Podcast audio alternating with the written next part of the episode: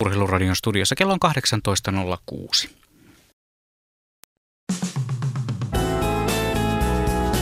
Yle, Radio Suomi. Ja tänä keskiviikkoiltana Radio Suomessa puhutaan sienistä parin tunnin ajan kello 20 saakka. Luonto Suomen sieni-ilta eetterissä ja meiltä voi kysyä ja paljon on kysyttykin jo tähän mennessä. Lähetykseen voi osallistua soittamalla perinteiseen puhelinnumeromme 0203 17600, siis 0203 17600. Sähköpostitse voi osallistua perinteisellä osoitteella radio.suomi.yle.fi ja Radio Suomen nettisivulla voikin voi käydä lomakkeen kautta lähestymässä tätä lähetystä. Ja onhan meillä vielä tekstiviestikin mahdollisuus. RS-välilyönti, teemailta, välilyönti ja sitten oma kysymyksesi numero on 16149. Puhelun hinta on 8,21 senttiä per puhelu plus 2 senttiä minuutilta ja matkapuhelimesta soitettuna hinta on 8,21 senttiä per puhelu ja 14,9 senttiä minuutilta. Tekstiviesti maksaa 40 senttiä. Pari tuntia puhetta sienistä. Minä olen Juha Plumperi ja täällä studiossa on myös Jaana. Hyvää iltaa ja hyvää keskiviikkoa ja tervetuloa viettämään kanssamme sieni-iltaa. Tänä iltana teillä on mahdollisuus kysyä kaikkia mahdollista sienistä. Ja soittakaa ja kertokaa myös siitä, millaista sienisatoa olette löytäneet. Olisi mukava saada vähän kartoitettua sieniuutisia eri puolilta maata. Ja yritämme illan aikana myös antaa vinkkejä ja neuvoa sienestyksestä kiinnostune, neuvoja sienestyksestä kiinnostuneille ja vaikka ihan vasta alkajille. Meillä on täällä studiossa mukana tänään sienineuvoja Anne Lempinen Uudenmaan Martoista. Tervehdys. Tervehdys. Tapaamme kerran vuodessa. Onneksi. Joo. Ja sitten on biologi Jarkko Korhonen Suomen sieniseurasta. Terve. Terve, terve. Hyvää iltaa. Tämmöisellä porukalla täällä yritetään nyt sitten ratkoa teidän kaikkien kuuntelijoiden kysymyksiä ja niitä niin kuin Juha tuossa äsken kertoi, niin voi soittaa ja lähettää tuota, sähköpostilla ja puhelinnumero on siis 0203 17600 ja radio.suomi at yle.fi. Minkälainen sienisyksy meidän vierailla on tähän mennessä ollut? No täytyy sanoa, että mulla on ollut erittäin hyvä sienisyksy, tai mä sanoisin sienikausi, koska en mä ehkä vielä elokuuta syksyksi sanoisi. Niin. eli eli tuota, viimeisen kaksi, kolme, ehkä jo melkein kuukauden päivät olen sattunut onnekseni olemaan liikkumaan alueella, jossa sienisato on ollut varsin runsas. Eli olen liikkunut pääasiassa etelärannikolta, ra, etelärannikolla Helsingistä länteen, eli Helsingin Turun väliä. Ja, ja tuota, nämä alueet ovat saaneet varsin runsaasti sateita ja näin ollen sekä tämmöinen ruokasienisato jo on ollut massallisesti aika runsas, että on löytynyt myö- myös ihan mielenkiintoista lajistoa. Mitä sä oot poiminut? No mä oon itse poiminut jonkin verran herkkutatteja ja tuota, haperoita.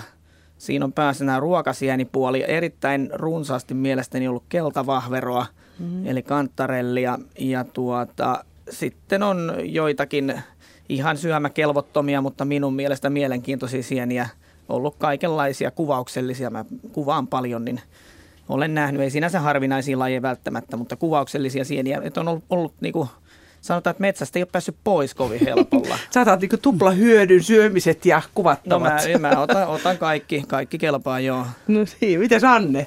No mun sienikauteni on nyt ollut sellainen, että mä oon itse asiassa osallistunut vain sienineuvontaan mm-hmm, ja, ja se mm-hmm. on ollut tosi upeaa, että nyt Helsingissä oli tämä Herkkujen Suomi-tapahtuma Rautatien torilla viime perjantaina ja lauantaina ja se oli niin kuin ilahduttavaa, että siellä oli valtavan laaja sieni sienimäärä, erilaisia sieniä, noin 80 lajia. Oh. Ja ihmiset oli todella kiinnostuneita, että siellä kaiken muun tarjonnan keskellä niin sienistä oli. Ja sitten se, että, että ihmiset niin kuin, sekä nuoret että vanhemmat, perheet, siis kaikenlaiset ihmiset niin on oikeasti kiinnostuneet, että, että on huomattu, että tänä syksynä – on paljon sieniä ja, ja halutaan niitä myös poimia. Onko joku sienibuumi menossa? Voi olla, että on sienipuumikin, mutta on oikeastaan menossa tämmöinen niin ehkä lähiruoka tai mm-hmm. että halutaan tietää, mitä syödään ja halutaan niin kuin, sitten myöskin kerätä itse ja, mm-hmm. ja sillä tavalla myös säästää. Just. Niin. 020317600 on meidän puhelinnumeromme ja viestiä, kysymyksiä, omia kokemuksia sienestyksestä voi laittaa tosiaan myös vaikka sähköpostilla radio.suomi.yle.fi. Meillä on Jussi Hartoma puhelimessa, hei. Halloota, hyvää iltaa. Jaha, minne, minnekäs Jussi katosi? Pitäisi olla kyllä linjalla. Halloota, halloota. Eipäs kuulu. No, t- tässä välillä, kun yrität saada sitä Jussia sinne langan päähän, niin haloo. Ei ole nyt vielä. Anne, sitä piti kysyä, että kun Martat on tämmöinen varsin tunnettu neuvontajärjestö, sienien, sienien neuvontaa aina syksyisin joka paikassa, niin tota, mitä teiltä eniten kysytään? No siis aika paljon kysytään sienten säilömisestä, mutta ehkä eniten kuitenkin siitä, että meillä käytetään tunnistuttamassa sieniä. Että ihmiset innokkaasti kerää, mutta ei aina niitä tunne ja sen takia tullaan niin kuin tunnistamaan mm. niitä. Et meillähän on näitä sienineuvontatapahtumia niin kuin pitkin syksyä ja, ja ihmiset haluaa tosiaan tietää, että, että on löytäneet oikean sienen. Pahinta on tietysti se, että tai sillä vähän surullista, että, että jotkut on keränneet jotain kaunista niin, sientä, niin. jota on tosi paljon, niin sitä on kerätty ja sitten se on jopa säilötty – Oi, ja sitten ruvetaan miettimään, että mikähän sieni se mahtaa olla ja, ja se on aika pettymys sitten, jos mm. sienineuvoja sanoo, että se on syötäväksi kelpaamaton tai jopa myrkyllinen. Että se on ehkä niin kuin se huonoin tapa aloittaa sienestys. Mikä se olisi se paras tapa oppia tämä tunnistaminen? E, mun mielestä se, että kiertää ehkä näitä sieninäyttelyitä, e, kuuntelee kun joku asiantuntija kertoo ne tuntomerkit – et tota, tuolla sienineuvonnassa usein huomaa, että, että jotkut ei tun erota tattia haperosta, että, että ei olla maltettu miettiä niitä tuntomerkkejä, että onko siellä alla heltat tai pillit ja mm. mitään muuta. Että, että just tämmöiseen, niin kuin, että oppisi ehkä en, yhden sienen syksyssä tu, uuden sienen tuntemaan. Ja, ja se, sitten se palaa aina mieleen ja muutamassa vuodessa on jo paljon. Ja sitten on tietysti näitä helppoja, jotka nyt niin kuin voi sanoa, että kaikki tuntee. Mm. Kantarellin ja suppilovahveron. Mm. Ja, ja Jarkko äsken puhui tästä niin kuin keltahaperoista, niin haperot on semmoinen mukava tapa aloittaa sienestys, koska niissähän, jos oppii haperot lajina tuntemaan, niin siellä ei ole myrkyllisiä – Mm-hmm. Että se voi olla tosi pahan makuisia ja kirpeitä. Niin, sukuna, koska niin, lajeja niin, on niin. Suomessa varmaan 120 tai enemmänkin. Okay. Mutta tuota, niin. sanotaan, että haperoita kun syö, niin mm. voi olla, että ei aina lajia tiedäkään, mutta jos se on mieto, niin se on pääsääntöisesti syö, syötävä. Ja jos se on kirpeä, niin sen voi pahan makusa vuoksi jättää sitten no, syömättä. Just. Pitääkö siellä mettässä maistella? Tiettyjä sieniä pitää maistella, eli haperot on juuri tämmöinen ryhmä. Totta kai kun oppii jonkun, sanotaan niin, niin sanotun helpon lajin, vaikka iso hapero, jota, jonka mä itse asiassa luulin tuntevani, mutta kun mä olin haperokurssilla vuosi sitten, niin en mä sitten enää tunnekaan sitä iso haperoa, kun siinä, siinä on niin monia muita, muita lajeja lähellä, mutta oikeasti niin, niin tuota, ne voi oppia ja alussa maistaa pienen palan, joka sitten syljetään pois ja Maistamisesta vielä voisin sanoa sen verran, että lasten nähden ei ole sopivaa maistaa, koska he hyvin äkkiä maistaa kaikkia. Maistaa sitten kaikki eikä ymmärrä sitä, että se syljetään pois. Mm. Eli tateissa voi maistaa, jos luulee, että on sappitatti. Just, joo. Onko meillä puhelu valmiina? No niin, eli oliko se niin, että tämä Jussin kysymys, oliko se haperosta? Hyvää iltaa. Huhu, eipäs kuulukaan Jussia. No niin, meillä on nyt pieniä vaikeuksia, mutta odotellaan, että ehkä me saadaan niitä soittajia vielä tänne tänään. Meidän puhelinnumeromme on siis 02 03 17600 ja sähköposti osoitellaan radio.suomi at yle.fi. Mutta tota, sekin, että tämä määritys, tämä kirpeä sun muu, että kun sitä maistaa. Mä oon kyllä yrittänyt myös nuoleskella tatteja välillä ja ajatellut, että sit sitä jo kuvittelee vaikka mitä. Joo, no sanotaan, että haperos on vielä semmoinenkin, että se on puoli minuuttia pitäisi suussa sitä mutustella, että se joissakin se kirpeys tulee todella niin kuin jälkipolttona, että, mutta sanotaan näin, että kun ottaa helpon lajin keltahapero, kangashapero, ehkä se iso haperokin, semmoinen jouluomenan värinen, niin niin näitä välttämättä ei tarvitse sitten jatkuvasti maistaa, kun niitä oppii keräämään. Että toki joissain tapauksissa, jos miettii, niin voi, voi maistaa. Mutta mm-hmm. en, en minä maista koskaan, kun minä kangashaperon kerään. Tai isohaperossa joskus voi, voi miettiä, että onko tämä nyt mm. iso hapero vai joku muu. Mm-hmm. Ja siinäkin voi pientä kirpeyttä itse asiassa ollakin. Mm. Just. Aivan. Aivan tovin kuluttua saadaan tuo pitkään metsästetty ensimmäinen soittaja puhelimeen, mutta näitä viestejä voi edelleen lähettää tai yrittää soittaa lähetykseen mukaan 020317600 on puhelinnumeromme ja radio.suomi.yle.fi. Ja näitähän kysymyksiä tulee ihan niin kuin sieniä sateella, tavataan sanoa. Sienet on tosi kiinnostava aihe ja tänä kesänähän varsinkin tatteja ihmiset on poimineet suuria määriä. Sehän on mm. joillekin jopa ihan hyvä business. Kyllä, tulo, tulo. mutta mikäs mm. muisia tämän syksyn tatit on olleet? No niin, no, mä voisin sanoa omasta kokemuksesta, mitä itse, itsekin olen jonkin verran neuvonnassa ollut, eli meillä on Suomen sieniseuran iso sieninäyttely oli tuossa Kaisaniemessä viikonloppuna, niin kuulin ja mitä itsekin olen kokenut, niin aika paljon on myös toukkasta tattia, eli on noussut mm-hmm. rajusti, mutta sitten myös aika pienetkin saattaa olla jo toukkaantunut ihan – kelvottomiksi. Eli, eli tota, tämä on alkusesongille tyypillistä, että sienisääsket ja muut sientä syövät ötökät ovat aktiivisia ja sieni ensimmäinen aalto on helposti, tosi helposti pilaantuvaa, toukkaantuvaa. Eihän yhdestä toukareista välittää kannata, mutta jos se alkaa olla sanotaan pahempi kuin joku reikäjuusto, niin en, en ottaisi ruuaksi enää. Mutta tota, itselleni kävi näin, että löysin muutaman hienon herkkutatin ja pieniä, kauniita, ja silti niissä oli jo, ne oli jo syöty.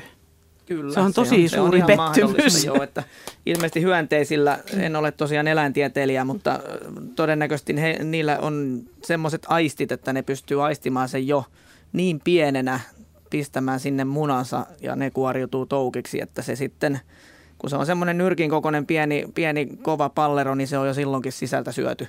Se on, se on mahdollista. Kato nyt, mulla on tässä kuivattuna vähän sen herkkutatteja ja näetkö tuossa, niin siinä on vähän reikiä. Mä kyllä kuivasin nämä ja ajattelin, että rohkeasti syön. Joo, ei ne, mm. ei ne reijät mitään ja nämä, itse asiassa nämä reijät on pillipuolella. Mä en ole, nämä ei ole niin kuin siinä mm. leikkauspinnassa, että mä en ole itse asiassa ihan varma, että onko nämä edes toukareikiä. Mm-hmm. Eli toukareijat no. näkyy yleensä niin kuin siinä halkileikkauspinnassa. Jaha, no kukas täällä on sitten käynyt syömässä näitä? En, en tiedä niin tarkkaan, mutta sanoisin, että tuo laatu, mikä sulla on siinä, mm. niin on erinomaisen hyvä. Hyvä, ettei, en, en, en näe mitään laatuongelmia noissa. No se on, se on sääli, kun löytää tosi kauniin tatin ja sitten sitä leikkelee ja leikkelee ja sitten loppujen lopuksi niin jätettä on kauhean kasa, mutta sitä säilyttävää enää ihan hirveän vähän sen. Siinä, siinä voi miettiä myös, että kuinka paljon tekee sitä puhdistustyötä jo siellä metsässä, mm, mm. että pääsee helpolla kotona sitten. Kun... Just. No niin, Jussi, hyvää iltaa. Hyvää iltaa. Hyvää Ihana iltaa. saada sinut vihdoin ja viimein tänne puhelimen päähän. Heti mm. kommenttina tuohon, tuota, kun kuuntelin tuota teidän sieniraporttia, niin Pirkanmaalla on ollut kuulemma kuiva, ja itsekin olen todennut tuolla Pohjois-Pirkanmaalla, että – melko kuivaa ollut. Täällähän nyt on viimeksi ollut just se tuo palovaroituskin päällä. Että... Joo, mä oon ihan samaa, että Tampereen seutu pölisee suorastaan, että äh, rannikko on ollut sateinen ja moni, moni muu alue Suomessa, mutta tosiaan se, se alue, Savokin on kuulemma saanut vettä niin paljon, että siellä niin, tulee, mutta tosiaan on, Pirkanmaa on. Joo. Juu. Mm, mm. Mutta toiset kuitenkin löytää esimerkiksi täällä tuota noita keltavahveroita, eli kantarelle ja oikein isotkin määrät ja isoja. Enkä mä ole löytänyt kuin pieniä muutaman kerran kourallisen pari. Mm. Mutta varsinainen kysymys. No niin. Se liittyy näihin, tuossa jo puhuttiin maistelemisista, niin ää, näihin haperoihin, punaisiin Joo. haperoihin, punalakkisiin haperoihin. Kun kaikkia katsoo näitä sienikirjoja, joissa annetaan ruokaohjeita ja että on ruokasieniä ja niin edelleen, niin ne on punaisia haperoita, on sillihaperoa ja viinihaperoa ja niin edelleen. Mutta sitten kun katsoo vähän tarkemmin jotain tämmöistä sieniopasta, niin siellä tulee punatattisia tai tämmöisiä punalakkisia haperoita, niin useampia. Ja nyt kysymys onkin siitä, siitä että miten erottaa sen, jota, jota ei voi syödä. No jos mä haperoihin kommentoin sen verran, niin ehkä jonkinlainen pääsääntö näissä punaisissa on se, että yleensä haperohan on tämmöinen keskikokoinen tai iso sieninen, mitä me ruuassa käytetään. Että on olemassa myös semmoisia niin sanotaan haperoita, jonka lakki on kahden euron kolikon kokoinen, kun se on täyskasvunen. Eli voisin sanoa näin, että ainakin aloittajalle ne pienikokoiset haperot yksinkertaisesti, jos ne on niin kuin lakkiauenneita, ne on pienikokoisia, niin ne voi jättää metsään. Niissä ei ole ruokasienilajeja ja nämä, tosiaan nämä viinihapero, isohapero ja sillihapero, joka voi olla kyllä muunkin värinen kuin punainen, niin ne on, ne on isokokoisia ja Niissä on omat tuntomerkkinsä. Viinihaperolla on esimerkiksi semmoinen tuntomerkki, että jalka harmaantuu vanhetessaan ja se lakki on useimmiten semmoinen punaviinin värinen. Iso hapero taas on niin kuin jouluomenan punainen, voi olla vaaleampikin ja siinä on jalassa sitten sellaista punaista häivettä. Ja sillihapero taas on sellainen, jolla on lakki punertava tai muun värinen, mutta se on täysin mattapintainen. Se ei kiillä yhtään, vaikka kuinka auringossa sitä yrittäisi käännellä, niin se ei kiillä yhtään. No ja sillä on jalka punainen ja se on vielä useimmiten maastossa huonosti tuntuva, mutta sitten kun sen kerää koria se vähän siinä kuivahtaa, niin alkaa tulla semmoinen sillimäinen tuoksu. No monet väittää, että ei se tuoksu sillille ollenkaan, mutta sitten miten erottaa tosiaan, kun tulipunahaperua on taikka verihaperua, niin Joo, ja punajalkahapero mä sanoisin, että on kaikkein lähimpänä sitä isohaperoa. No se on se maistaminen, mistä puhuttiin, että ottaa pienen palan ihan metsässä, voi vaikka sieni sieneltä tai itiöimä itiöimältä ennen kuin saa sen tavallaan sen semmoisen tatsin siihen, niin purasee palan ja mutustelee sitä puolisen minuuttia. Kyllä se kirpeysäkkiä tulee ja ei, ja sitten menee maku kokonaan. Se, sen jälkeen se totta. Joo. Se joistain lajeista polttia saaperosta voi todellakin mennä se maku, mutta, mutta tuota... Olen päättänyt, että minä en punaisia kerää. Se on tietysti yksi vaihtoehto. Koivuhaperot ja, niin. Joo. Niin. ja kangashapero on sentään ruskia, niin tuota Kyllä. Sekin, sekin ja keltahapero, niin ne menettelee vielä. Joo. Mutta mutta sanotaan, että en mahdottomana mä en kuitenkaan tätä punastenkaan haperoiden ruokakäyttöä ollenkaan pidä, että siellä on kauppasieni, esimerkiksi iso hapero ja kauppasieninä on, on valittu tämmöisiä helppoja satoisia lajeja. Mutta nämä isot, isot sienet alkaa olla sitten niin madon syömiä Joo. ja, ja tuota, rupsahtaneita monella tapaa. Kyllä. Ei niistä ole mitään merkitystä niille enää. Joo, no haperohan onkin mun mielestä paras siinä vaiheessa, kun se on semmoinen kupumainen, niin kuin puolipallomainen, eli se ei ole vielä kunnolla avautunut se lakki, eli se on, niin on se on nuoria napakka. Joo. No sama, sama tuota, tör, törmään noiden tattien kanssa jossain vaiheessa, että miten erottaa sappitatin ja äikätatin ja muun näistä syötävistä, niin kerran on pilannut kastikkeen mm. tuota sillä, että oli yksi väärä tatti joukossa. Joo. Ja...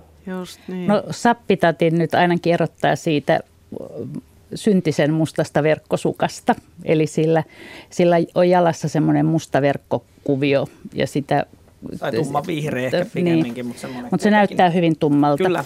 Ja, ja tota, sitten esimerkiksi herkkutatilla niin on taas vaalea tämä verkkokuvio. No, herkkutatin tuntee helpomminkin siitä tuota, jalasta, paksusta jalasta. Tuota.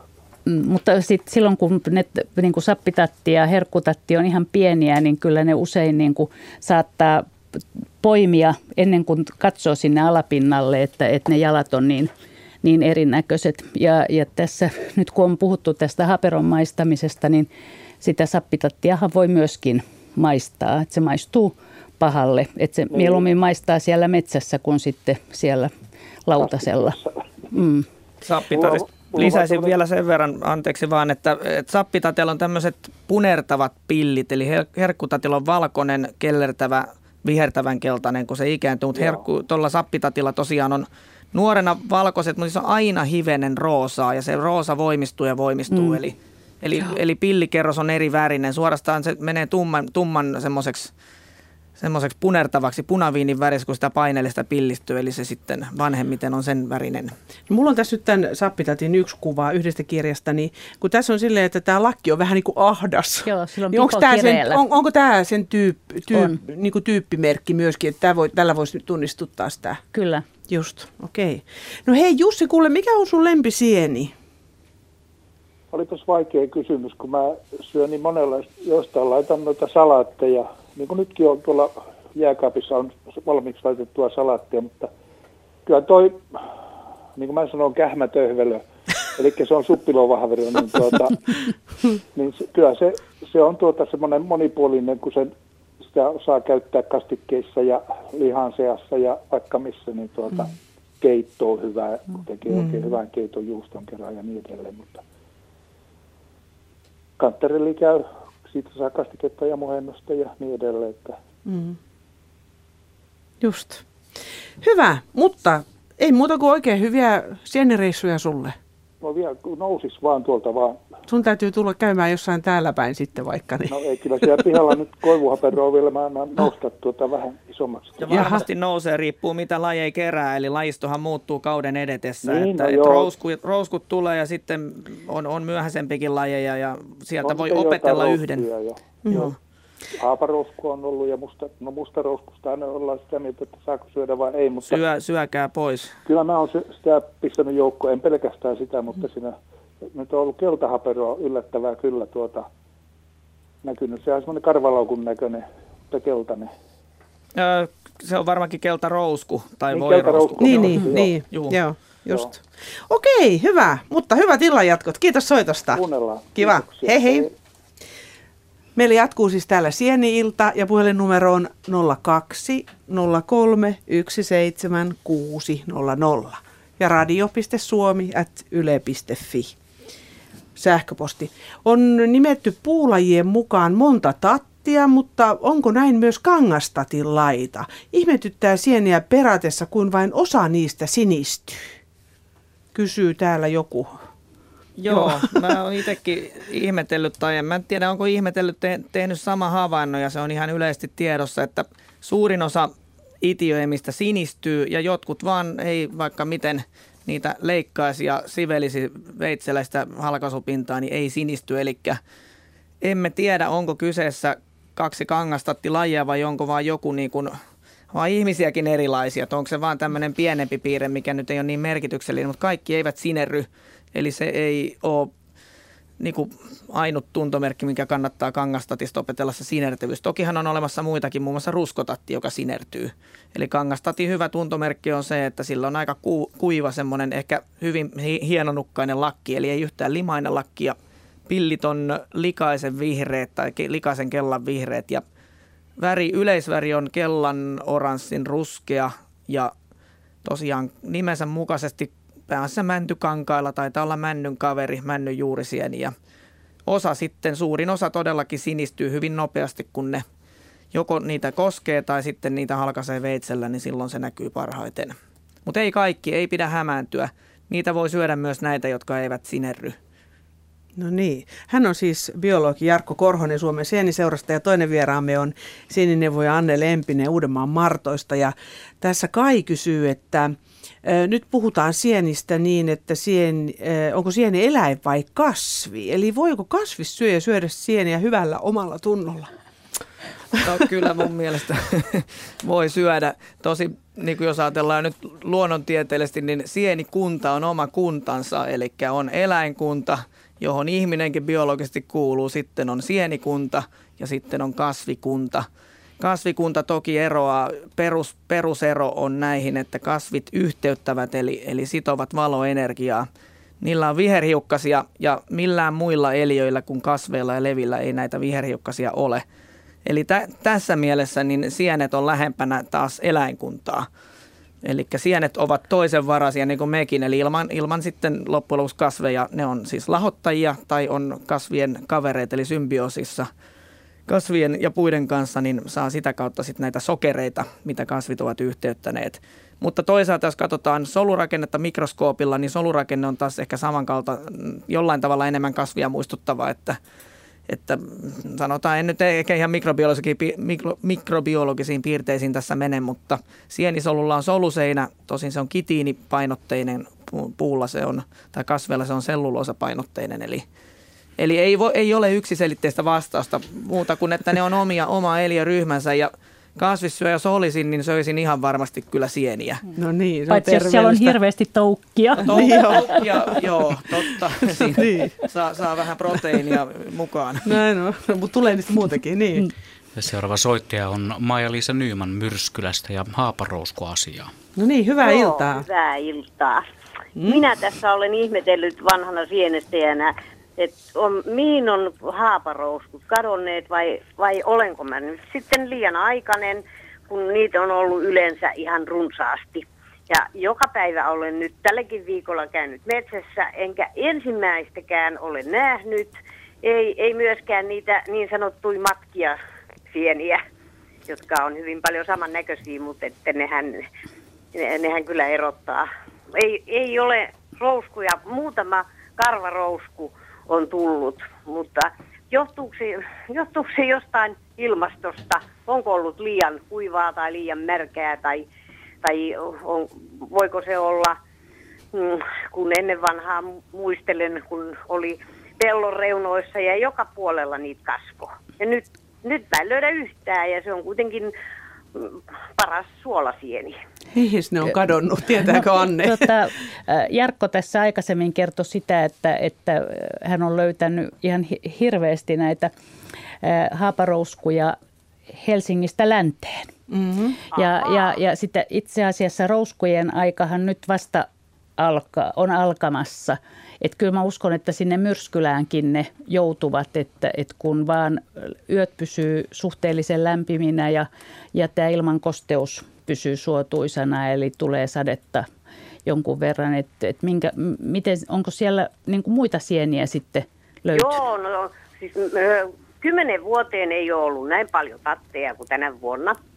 Samaten kuin kantarelli on, mutta ei kyllä ei niin valtavia määriä kuin joskus. Mutta kyllä, kyllä niitäkin on ihan reippaasti. Mustaa torvea ei ole vielä näkyvissä. Ehkä nekin tulee sitten myöhemmin. Ja haperoitahan on kyllä. Musta torvisienihän tulee kyllä aikaisemmin kuin nämä, nämä rouskut. Että niitä, mä Ai. uskon, että rouskuja tulee. Mm. Mulla on, ö, mulla on kaksi semmoista, semmoista paikkaa, missä yleensä on mustaa torvea, niin ei, ei edes alkuja.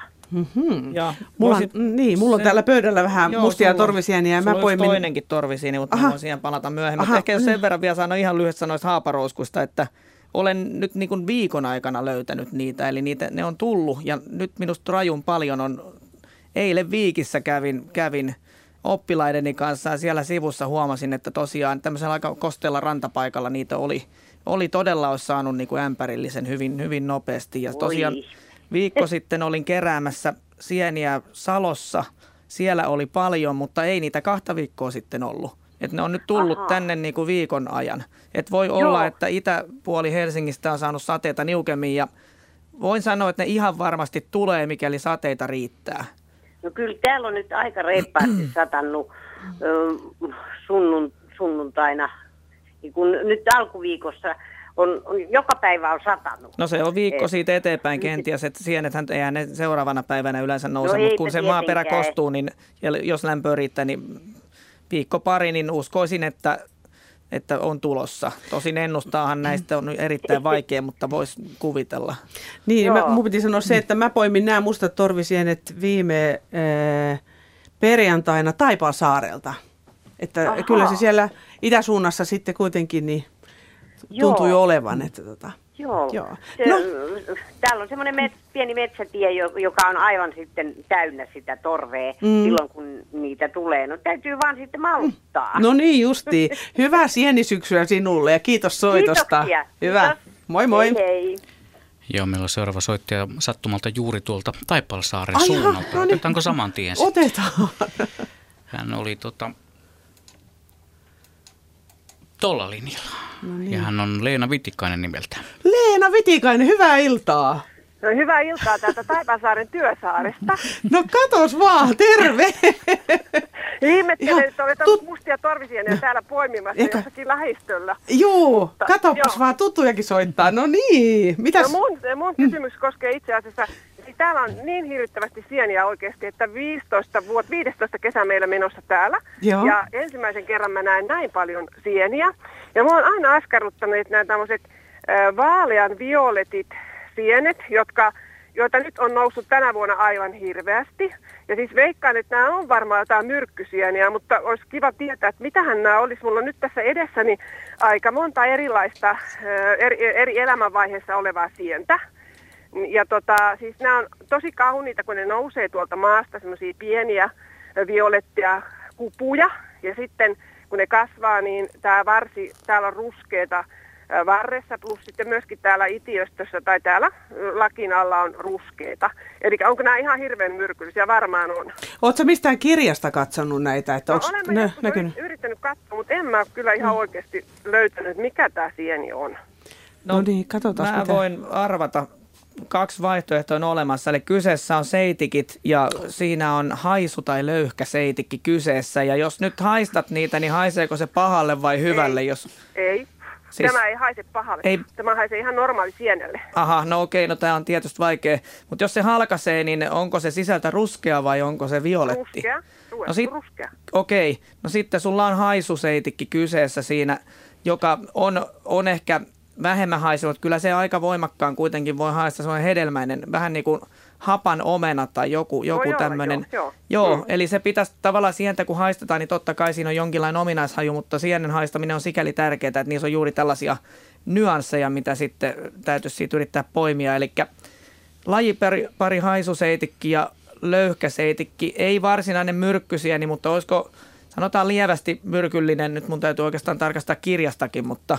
Ethän sä kuitenkaan Leena niitä ruoksi Ei, ruokasia, niin se ei ole kylläkään, eikä, eikä se ole tappava, mutta siinä oli muistaakseni jotakin, jossakin oli mainittu, että siinä on ehkä lieviä tällaisia ruoansulatuskanavaan aiheuttavia, ehkä hyvin pieniä pahoinvointivatsaoireita, jos niitä syö, tarkistan tästä.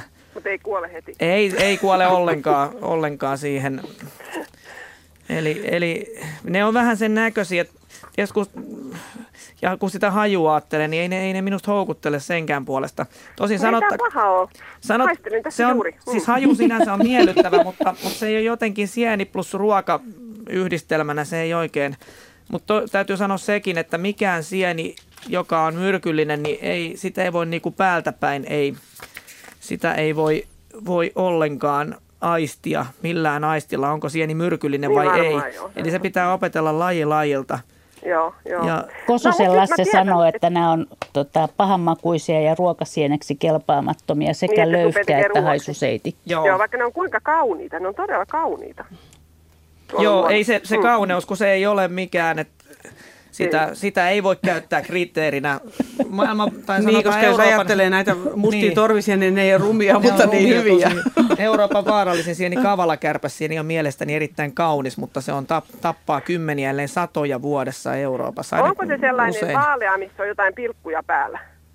No kavalakärpäsieni on Suomessa äärimmäisen harvinainen, se on vihertävä ja sitä ihmiset ilmeisesti kerää haperona, kun kyyhkyhapero on Euroopassa semmoinen, niin mä oon miettinyt, että kerääkö ne sen vihreiden takia sitä. Eli sitä nyt ei Ruissalosta löytä ja Ahvenanmaalta, mutta kärpäsieni... Ei Itä-Suomesta. Ei, ei löydy, ei, voin sanoa, että ei missään tapauksessa. Ilmaston täytyy lämmetä huomattavasti ennen kuin se löytyy ja tulla tammia ja kaikkea jalopuuta, jalopuulehtoja lisää. Sitten sit se löytyy ehkä. Mutta hyvä. Nyt mä tiedän, että mm. nämä violetit, kauniit sienet, Joo. näitä ei missään tapauksessa kuitenkaan kannattaa syödä. Ei. No ja... mitä sieniä te olette sieltä nyt löytäneet sitten ruokapöytään. Oikeasti vaikka mitä. Siis kantarelleä on kyllä mun mielestä yllättävän vähän siihen verrattuna, mitä muina vuosina, mutta tatteja mm. tosi paljon. Ja sitten se, että äm, punikkitatteja, ja Joo. ne on te- terveen näköisiä, mä oon kuunnellut, kun teillä on ollut niitä sairaan näköisiä, niin sanotusti sairaan näköisiä äh, herkkutatteja. Mm. Niin ne on mun mielestä ollut myöskin pienenä jo hyvin sellaisia toukkasen näköisiä, Just. mutta niitä olisi kuitenkin varmaan voinut käyttää. Mutta punikkitatit on ollut tosi, tosi reippaan näköisiä. Sitten haperoita aivan hirveästi. Ja sitten voitatteja esimerkiksi ja kaikenlaisia niin kuin, siis tatteja on paljon. Just, joo. Mm. No hyvä, mutta älä sitten laita miehelle ruoksi sitä liilaa sientä. hyvät, hyvät syksyn jatkot sinne Taipalsaarelle. Kiitos samoin. Hei. Noniin, hei. Niin, tämä on tosiaan Radio Suomen, Luoto Suomen sieni ilta kello 20 saakka puhumme sienistä tuosta noista väreistä ja kauneudesta sen verran täytyy sanoa elämaailmasta, niin kyllähän ne esimerkiksi kauneimmat sammakot, jossa sademetsissä, nehän on juuri niitä myrkyllisimpiä, kaikki nuolisammakot. Jarkolta pitää kysyä muuten sen verran, että onko tässä sienien haistelussa sellaisia samanlaisia niin kuin, sanoja, millä kuvaillaan sitä hajua, vähän niin kuin viinin maistelussa? No, kyllä siinä tavallaan on, että se on, se on vähän samankaltaista ja se on vielä oikeastaan haastavaa, koska ihmiset kokee hajut hyvin eri lailla. Eli tämmöisiä perushajuja voisi sanoa, että on joku esimerkiksi jauhomainen, joka, jonka minun mielestä se jauhomainen haju sienis on vähän ehkä hapakko ja muistuttaa ehkä, ehkä sillä lailla semmoista märkää vehnäjauhoa. Semmoinen, jos vehnäjauho tekee leipoa ja ei tiskaa, ei tiskaa niitä heti, se jää sinne märkä vehnä ja on siihen desilitran mittaan, sitten haistelee sitä aamulla. Niin, niin se on koittaa. joo, eli esimerkiksi semmoinen jauhohaju ja jauhomaku on hirveän monissa, jauhosieniä valmuskoissa monissa on tämmöinen. Et nyt, nyt tota, tosiaan on, on jopa tämmöisiä kuuma silitysrauta on minusta niin kuin tosi eksottinen haju kultamyrkkyseitikissä saksalaiset sanoivat, että se on höyryveturihajunen, mutta minä junaharrastajana en kyllä höyryveturia ihan saman, samankaltaisena haista, mutta semmoinen niin kuuma metalli, sellainen tosi hassu haju. Löysin niitä viime viikon loppuna ja, ja olin, haistelin nimenomaan, nautin sitä hajusta. Sitten on tällaisia, puhutaan vanhan lyijykynähajusta, seetrin haju, tämän tyyppinen, niin, niin oikein parfyyminen. Niitä on kaikenlaisia ja tosiaan en, en nyt tässä oikeastaan keksikään, että pitäisi melkein olla joku esimerkki, niin sitten voisi sanoa – pähkinämäinen voi olla ukosienessä. Mm. Eli tosi monia. Voi sanoa, että satoja sanoja varmaan on hyvä käyttää, kun kuvailee näitä. Mitä Sanne? Ja vaikka mä oon tässä mainostanut tätä vanhuutta, niin, niin en mä tiennyt, mille sikuri tuoksuu ennen kuin mä opin tuntemaan sikurirouskun. Kyllä. Et se, se, on, se on musta niin kuin ihana, mm. ihana tuoksu. Joo, mäkään tiedä, sikuria varmaan ole koskaan haistanut, mutta tosiaan siinä, siinä on oma, oma tuoksunsa. On, ei voi niin kuin, en mä osaa sanoa kuvalla, pitää löytää sikurirouskua mm. ja haistaa. Mm. Joo. Mm. Kyllä. Seitsemän ja puoli minuuttia on matkaa merisäätietoihin. Sitä ennen, otetaan tuosta yksi kommentti vaan, tulee mm. Kemiöstä. Kyllä on ihana sienikausi tänä kesänä täällä Kemiössä herkkutatteja, vahveroita, torvisieniä, kehniksiä ynnä muuta ja jatkuu edelleen. Näitä tällaisia ikään kuin tilanneraportteja saa mm. myös lähettää meille vaikka sähköpostilla radio.suomi.yle.fi. Aika ihana, että sienillä on myös lempinimiä, kuten Kehni. kehnis ja suppis ja, ja mitä muuta. Niin. Hei, tota, Pitäisikö r- sanoa, että se kehnis on kehnä sieni? Niin justiin. Kaikki ei äh, ehkä tiedä. Risto Jokiselle, joka on lähettänyt meille yhden kuvan tuonne nettiin, niin tota, tiedoksi, että hän tuota, kysyy tässä, että kuvanmukainen sieni löytyi Nuuksiossa, sieniretkellä, kaunis katsella, mutta jätimme sen paikoilleen. Menetimmekö suurin makunautinnon? Ja sitten hän kehuskelee tässä, että löysi viisi kiloa mustia torvisieniä. Mutta tämä sieni, jota, jota hän tässä nyt tuota, kuvan on lähettänyt, niin jos me yritetään jotenkin selvittää, niin tämä on niinku tämmöinen ihan kuin semmoisia limasia jotain marmelaadilönttejä laitettu tuohon lakin päälle. Me näytin Joo. sulle sen äsken tuolta koneeltakin. Kyllä. Sä, sä tiesit tämän jo. Mä tiesin, eli siinä on todennäköisesti tämmöinen laji kuin karvas orakas, joka on hätkähdyttävä siinä mielessä, että tämä tosiaan nämä se itkee punaisia kyyneleitä. Se vähän niin kuin tihkuu verta. Eli tämä nuoressa hyvässä kasvuvaiheessa oleva orakkaisiin kuuluva sieni, eli sillä on lakin alapinnalla piikit – niin todellakin ilmeisesti imee niin paljon nestettä, että se pusertaa sen ylimmäisen nesteen pois ja se on sitten värjäytynyt tällä lailla. Voiko tämän syödä? Ei ole syötävä, eli karvasorakas nimi jo kertoo, että se on, on erittäin pahan karvaan makuinen ja se on ensiksikin, vaikka se olisi mieto, niin tämä on äärimmäisen rakenteelta semmoinen epämieltävän kova, epämiellyttävän kova puumainen sieni, eli sitä ei sopii jättää koristeeksi. Tosin tämähän ei, nämä pisarat tässä kuivaa kunnon hellepäivän aikana. Että Mutta se on kaunis, se, ihan vähän leivosta muffin, semmoista leikkimäistä, no, jota lastenkutsuja muffinsia vähän näyttää. Joo, tosiaan koreen näköinen. Joo. No hyvä, mutta Risto Jokinen sai nyt tietää sen, että se oli semmoinen. Ja sitten RH kirjoittaa meille, että mm, olen useampana kesänä tavannut epämuodostuneita möykkymäisiä herkkutatteja, jotka ovat olleet kuin valkoisen homeen peitossa. Voiko sienissä olla sieniä? No voi olla sieniä ja tässä on tatin riesa kyseessä, joka ilmeisesti tatin riesoikin saattaa olla useita lajeja, en tiedä tarkemmin, mutta nämä riesat iskee jo nuoressa kasvuvaiheessa oleva herkkutatti, joka todella kasvattaa suorastaan hullun, hullun ison jalan, tai sanotaan se jalka suhteessa lakkiin tulee aivan valtavaksi. Lakki voi olla semmoinen peukalampään kokoinen nykero, kun jalka on nyrkin kokoinen. Eli se sieni loisii elävällä herkkutatin itioemällä ja tekee siitä käyttökelvottoman. Tämän jälkeen tosiaan, no se jo näyttää semmoiselta, että tässä on nyt jotakin outoa, eli se on epämuodostunut. Ja jos sen ottaa käteen ja haistaa, niin siinä on semmoinen pilaantuneen, en tiedä on, johtuuko tämä haju siitä itse riasasta vai onko sieni jo pilaantumassa, mutta paha haju ja vielä jos se halkaisee, niin saattaa melko, melko niin kuin päältä päinkin viedä, jos ei vielä näytä, niin jos siellä on se keltaisia, no sitruunan keltaisia alueita, niin huomaa, että tässä on tatiriasa kyseessä. No niin. Ja niitä ei käytetä ruuaksi. Selvä. Meillä on neljä minuuttia aikaa ennen merisäätä ja otetaan Juhani Salonen Inarista mukaan lähetykseen. Moi. Hyvää iltaa. Hyvää iltaa. Minkälaista kysymistä?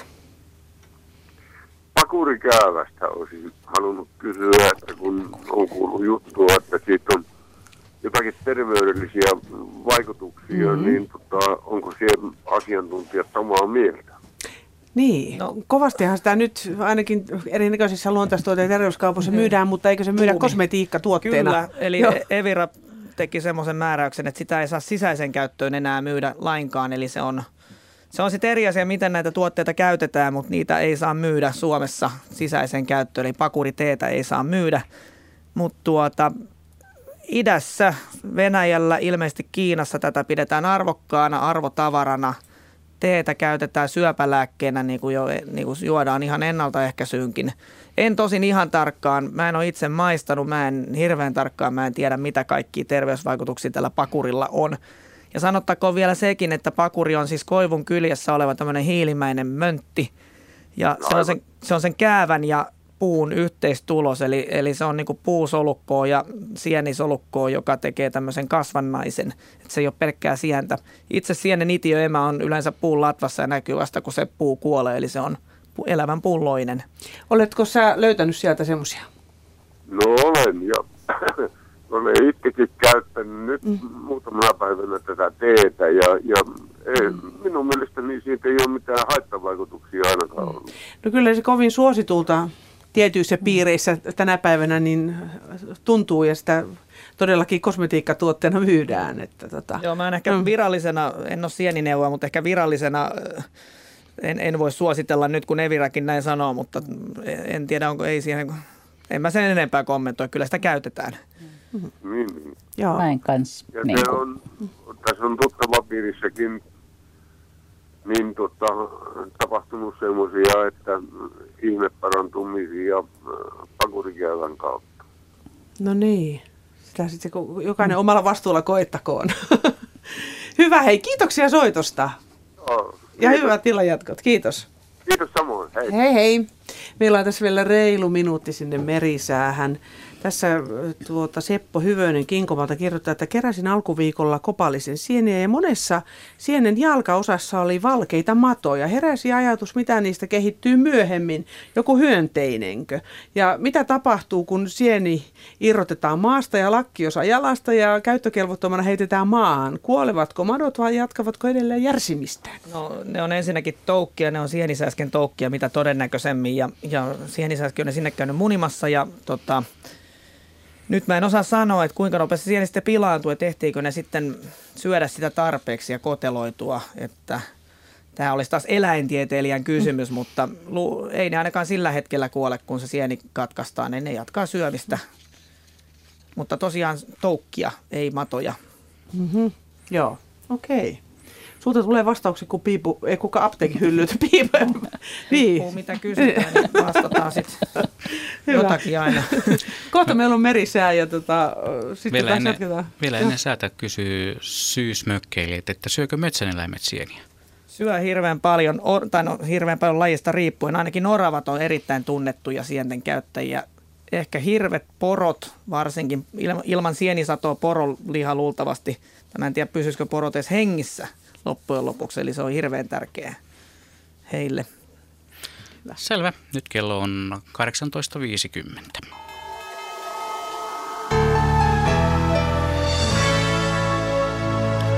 Ja säätiedotus merenkulkijoille alkaa huomautuksella veneilijöille. Merenkurkku ja perämeri pohjoisen ja koillisen välistä tuulta 12 metriä sekunnissa. Siis huomautus veneilijöille merenkurkku ja perämeri pohjoisen ja koillisen välistä tuulta 12 metriä sekunnissa. Eteläisessä Suomessa oleva matalapaine liikkuu hitaasti itään odotettavissa huomisiltaan asti. Suomenlahden itäosa etelän ja lounaan välistä tuulta 3-8 metriä sekunnissa, yöstä alkaen lännen ja lounaan välistä tuulta, sadekuuroja paikoin ukkosta. Suomenlahden länsiosa länteen kääntyvää tuulta 3-8 metriä sekunnissa, sadekuuroja paikoin ukkosta. Pohjois-Itämeri, Ahvenanmeri ja Saaristomeri luoteen puoleista tuulta 4-9 metriä sekunnissa, sadekuuroja paikoin ukkosta. Selkämeri pohjoisen ja luoteen välistä tuulta 5-10 metriä sekunnissa, sadekuuroja paikoin ukkosta. Merenkurkku ja perämeri pohjoisen ja koillisen välistä tuulta 7-12 metriä sekunnissa, paikoin sadekuuroja mahdollisesti ukkosta. Ja Saimaa heikkenevää etelän puoleista tuulta yöllä 1-5 metriä sekunnissa, huomenna etelän ja idän välistä tuulta, sadekuuroja ja paikoin ukkosta. Säätiedot rannikkoasemilta tänään kello 18 mitattuna. Haapasaaressa lämpötila 17 astetta, tuuli etelä-lounaasta 5 metriä sekunnissa, selkeää ja näkyvyyttä 35 kilometriä. Kotka Rankki 17, etelä-lounas 5, Orengrund 17, etelä-lounas 6, Emäsalo 15, länsi-lounas 4, Kalbodegrund 16, etelä 7. Estiluoto Etelä-lounaasta tuulta 4 metriä sekunnissa. Harmaja 14, lounas 3, vesisadetta 5. Mäkiluoto 16, lounas 5. Bokashär 15, länsi-lounas 5, puolipilvistä 40. Jussarö 15, länsi 3, vesikuuroja, näkyvyyttä 20 kilometriä. Hanko Tuliniemi 16, länsiluode 7, Russarö 16, länsiluode 9, Venö 17, länsiluode 3. Uttö, lämpötila 18 astetta, tuuli luoteesta 7 metriä sekunnissa, selkeä ja näkyvyyttä 40 kilometriä. Bookshirein tiedot puuttuvat. Ristna 17, länsiluode 2, selkeää 45, Gotska Sandön 17, länsi 4, näkyvyyttä yli 50 kilometriä. Rajakari 16, luode 5, Fagerholm 17, luode 7.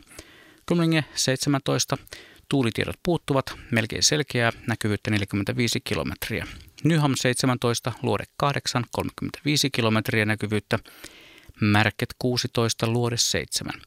Isokari 17, pohjoisluode 7, selkeää 45, Kylmäpihlaja 17, pohjoisluode 8. Tahkoluoto 17, pohjoinen 8, selkeää 45, Kristinen kaupunki Karhusaari 16, itä 6. Brecháret 16, pohjoiskoillinen 7, Strömingsboden 16, pohjoiskoillinen 8, Valassaaret 15, pohjoiskoillinen 9. Kallan 15, pohjoiskoillinen 11, Tankkar 14, pohjoiskoillinen 11, pilvistä 30. Ulkokalla 15, pohjoinen 8, Nahkiainen 14, pohjoinen 8. Raahe 16, pohjoinen 8, heikkoa vesisadetta 29 kilometriä näkyvyyttä, Oulu Virjasaari 16, länsiluode 2, heikkoa vesisadetta 40. Marjoniemi 16, pohjoinen 7, pilvistä 23, Kemi 1 tiedot puuttuvat ja ajoksessa lämpöasteita 17, pohjoistuulta 7 metriä sekunnissa, selkeää ja näkyvyyttä 30 kilometriä. Vielä meriveden korkeudet tänään kello 17, Kemi miinus 3 senttimetriä, Oulu ja Raahe plus 0, Pietarsaari plus 5, Vaasa plus 4 senttimetriä, Kaskinen plus 7, Mäntyluoto plus 8, Rauma plus 9 senttimetriä, Turku plus 11, Föglö, Hanko ja Helsinki plus 9 senttimetriä ja Hamina plus 13. Aallokon korkeus tänään kello 16 Pohjois-Itämerellä mitattuna tasan 1 metri.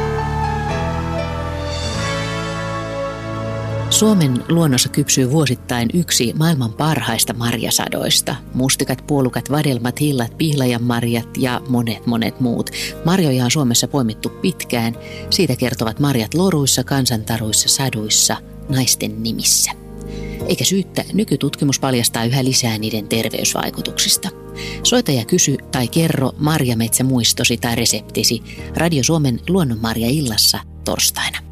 Yle, Radio Suomi. Mutta tänään on keskiviikko ja Luonto Suomen sieni-ilta jatkuu kello 20 saakka. Nyt mennään kello 19 aikamerkkiin ja uutisiin. mutta sitä ennen ehdimme vielä tarinoida monesta aiheesta. Jaana. Tässä, kun mulla oli näitä mustia torvisieniä, niin Jarkko Korhonen äh, lajitteli tästä mun rasiasta näitä kahteen läjää ja toisessa lukee, että ruskotorvisieni ja mustatorvisieni. Mikä on näiden ero, vaikka ihan samalta paikalta poimin? Joo, no tämä on semmoinen asia, mikä on vasta Suomessakin ehkä herätty huomaamaan ansiokkaiden turkulaisten tai paraislaisten sieniharrastajien toimesta muutama vuosi, ehkä kymmenen vuotta sitten. Eli, eli tota, tässä on kaksi lähilajia, mustatorvisieni ja ruskotorvisieni, jotka syötävyydestä molemmat on samanarvoisia. En osaa sanoa makueroista, mutta erottaa ehkä siten, että no käytännön sieniställe eroa ei välttämättä sille ole väliä, mutta tosiaan ruskotorvisieni on ehkä hiukan ruskeampi myös kosteena ja alapinta on erittäin tiheästi ja hieno suoninen, niin kuin mm-hmm. näkyy. Eli tosiaan mm-hmm. tiheä, hieno suoninen – kun taas tämmöisen mustatorvisienen alapinta on harmaampi ja ikään kuin kuhmuinen, eli se ei ole sellainen ryppynen. Mm-hmm. Mutta tämä nyt on tämmöinen pieni ero, jota sanotaan, että näytteitä kaivattaisiin, että missä kaikkialla tätä ruskotorvisientä on, koska sanoisin, että sitä on varmaan paljon enemmän kuin mitä tiedetään. Tiedetään toki muutamia paikkoja, mitä sieni harrastajat ja ammattilaiset on löytänyt tätä.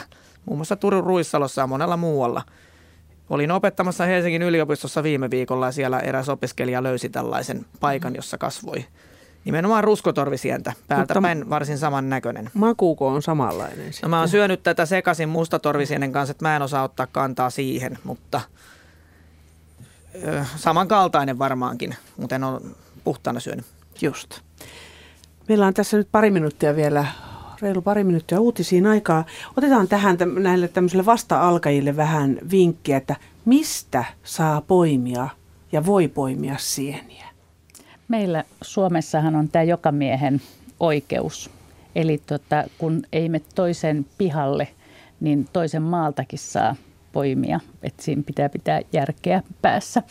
Mutta, mutta sitten tietysti niin kun ihan tien vieristä ei pidä, että, että tota, puhtailta paikoilta ja semmoisilta, missä ei ole nyt teollisuutta ympärillä, niin niistä, niistä kaikista. Et me ollaan sillä hyvin etuoikeutettuja, että, että voidaan, voidaan niin kuin käyttää myös niin kuin toisten maata. No sitten tuota, näistä sienistä, kun puhuttiin näistä tunnistamisista, niin, niin tuota, minkälaisia kirjoja kannattaisi vasta-alkajan hankkia? Itse mä tykkään kantaa metsässä mukana tämmöistä pientä, missä on kierre, kierre tämmöinen systeemi ja sitten nämä on vielä vähän muovitetut nämä nämä sivut, jolloin niin kuin siellä metsässä usein kosteita, niin silloin tämä on tosi kätevä. Ja, ja tässäkin nyt jonkunnäköinen repertuari näitä sieniä on, mutta mitä suosittelette? No mä oon samaa mieltä, että, että metsään ei kannata ottaa tämmöistä painavaa kirjaa, jossa on puolet ruokaohjeita esimerkiksi, että, että se pääsääntöisesti niitä tunnistamisia tehdään sitten kotona.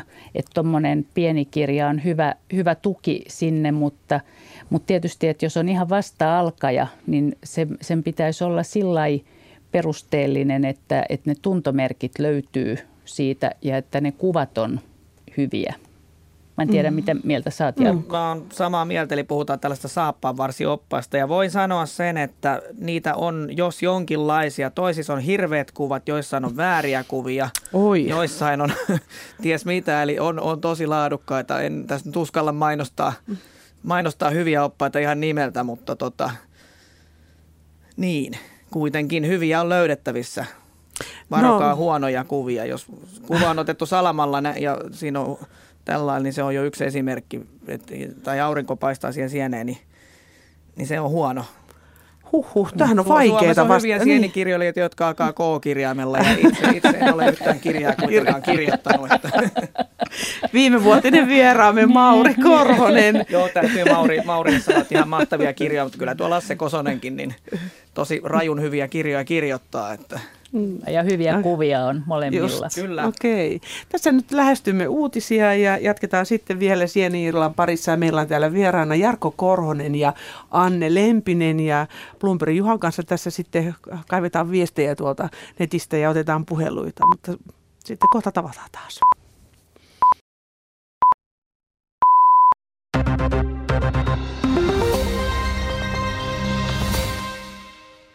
Metsäyhtiö UPM suunnittelee rajua leikkausohjelmaa paperituotantoon. Yhtiön Euroopan tehtaalta kaavaillaan vähennettäväksi lähes 1300 työntekijää, joista noin puolet Suomessa. Leikkaukset kohdistuvat Suomen lisäksi Saksaan ja Ranskaan. Alkavissa YT-neuvotteluissa kaavaillaan muun muassa Kouvolan Myllykosken tehtaan pysyvää sulkemista vuoden loppuun mennessä. Myllykosken tehdas työllistää noin 375 ihmistä. Tehdas on perustettu jo vuonna 1892. Lisäksi neuvotellaan 125 työntekijän vähentämisestä vaneriliiketoiminnoista Joensuussa ja Lahdessa ja noin 60 työntekijän vähentämisestä Pietarsaaren tehtaalta. UPMn Myllykosken työntekijät ovat tyrmistyneet suunnitelmista sulkea tehdas. Pääluottamusmies Timo Bymanin mukaan sulkemispäätös nopealla aikataululla tuli yllätyksenä. Byman uskoo, että UPM suunnitteli tehtaan sulkemista jo ostohetkellä. Hän arvelee, että tehdas ostettiin vain sitä varten, että se saataisiin pois markkinoilta. Myllykosken tehdas ja liiketoiminnot siirtyivät UPMn omistukseen aiemmin tässä kuussa. Yleisradio kaavailee luopuvansa suuresta osasta kiinteistöistään viiden vuoden kuluessa. Mahdollisella myyntilistalla on Yleisradion Pasilassa sijaitsevan ison pajan lisäksi Tampereella Tohlopissa olevia kiinteistöjä. Muun muassa Yleen kiinteistöistä vastaava johtaja Ismo Silvo kertoo, että Yleisradion on tarkoitus toimia 40 prosenttia pienemmissä tiloissa kuin nyt. Kiinteistöjä yritetään myydä kiinteistöyhtiöille ja vuokrata sitten niistä tarvittavia tiloja. Ranskan hallitus ilmoittaa, ettei se hyväksy kahdenvälisiä sopimuksia vakuuksista Kreikan ja jonkin sitä tukevan euromaan välillä. Hallituksen tiedottajan Valeri Pekrassen mukaan heinäkuussa päätetty hätäapupaketti pitää hyväksyä sellaisenaan – Pekras eh, tarkensi, ettei Ranska hyväksy mitään kahdenvälisiä sopimuksia, elleivät kaikki euromaat hyväksy niitä. Ranskan linjauksen myötä ainoa mahdollisuus Suomen kreikkavaltuuksien vakuuksien läpimenoon näyttää olevan se, että kaikki euromaat hyväksyisivät Suomen poikkeuksen. Kotimaan säätiedot. Maan etelä- ja keskiosassa, etelässä ja idässä sadetta voi tulla runsaasti, paikoin myös ukkosta ja yöllä vain paikoin äh, sumua. Yön alin lämpötila 8-12 astetta, päivän ylin 12-18 astetta. Maan pohjoisosassa, Länsi- ja Pohjois-Lapissa aluksi enimmäkseen poutaa, muuten monin paikoin sadetta. Yön alin lämpötila 5-10 astetta, päivän ylin 8-13. Metsäpalovaroitus on voimassa Pirkanmaan maakunnassa.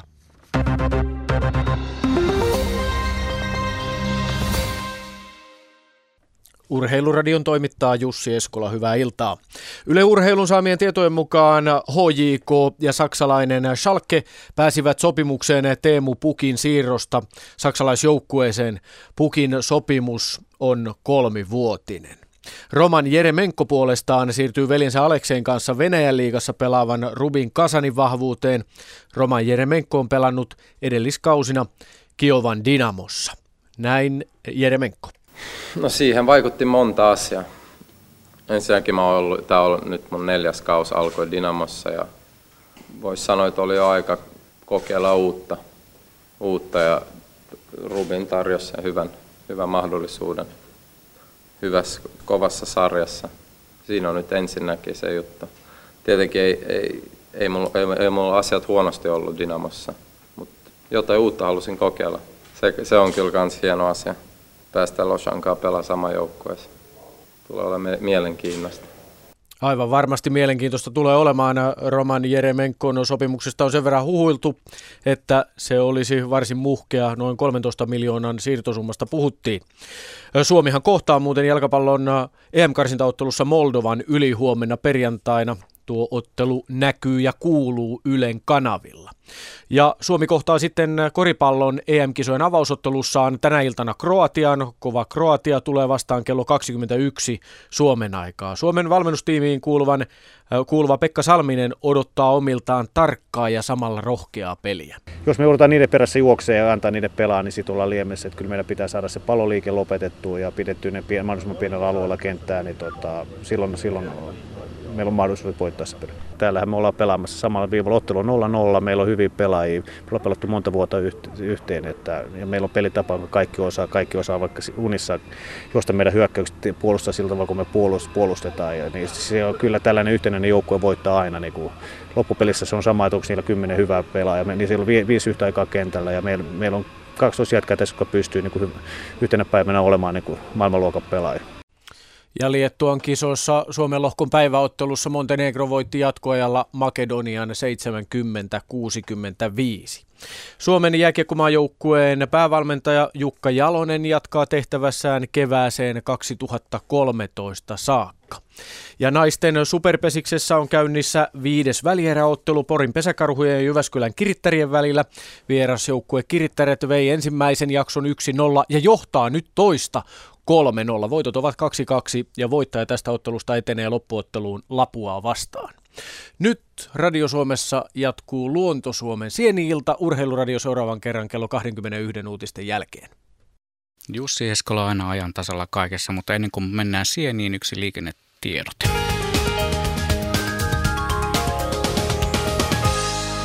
Liikennetiedote tielle 102 eli Kehä 2 Espoossa.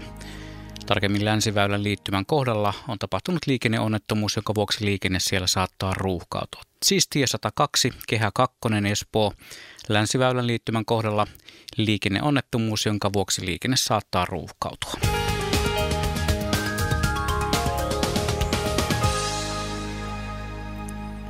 Ja näin jatkuu Sieni-ilta. Täällä meillä on vieraana sienineuvoja Anne Lempinen Uudenmaan Martoista ja biologi Jarkko Korhonen Suomen, Suomen sieniseurasta.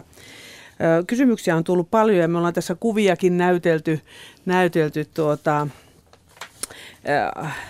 väliajalla. Ja täällä on tämmöinen Jukka-Pekka Sepperin lähettämä viesti, jossa sienen koko kerättäessä noin 10 senttiä. Tämä on harmaa ja lokeroinen. Tuoksu ei ole korvasienen tuoksu, vaan vaikkapa jonkin formaliinin tyyppistä, ei kuitenkaan epämiellyttävä ja väri ei täsmää. Sienellä ei myöskään ole jalkaa edes siinä määrin kuin korvasienellä, vaan koko sieni näkyy kasvavan salaatin omaisesti kantapisteestä. Kuivaa sientä maistettaessa ei erotu erityistä makua tai pistävyyttä. Kasvupaikka on nurmikko rantatontilla.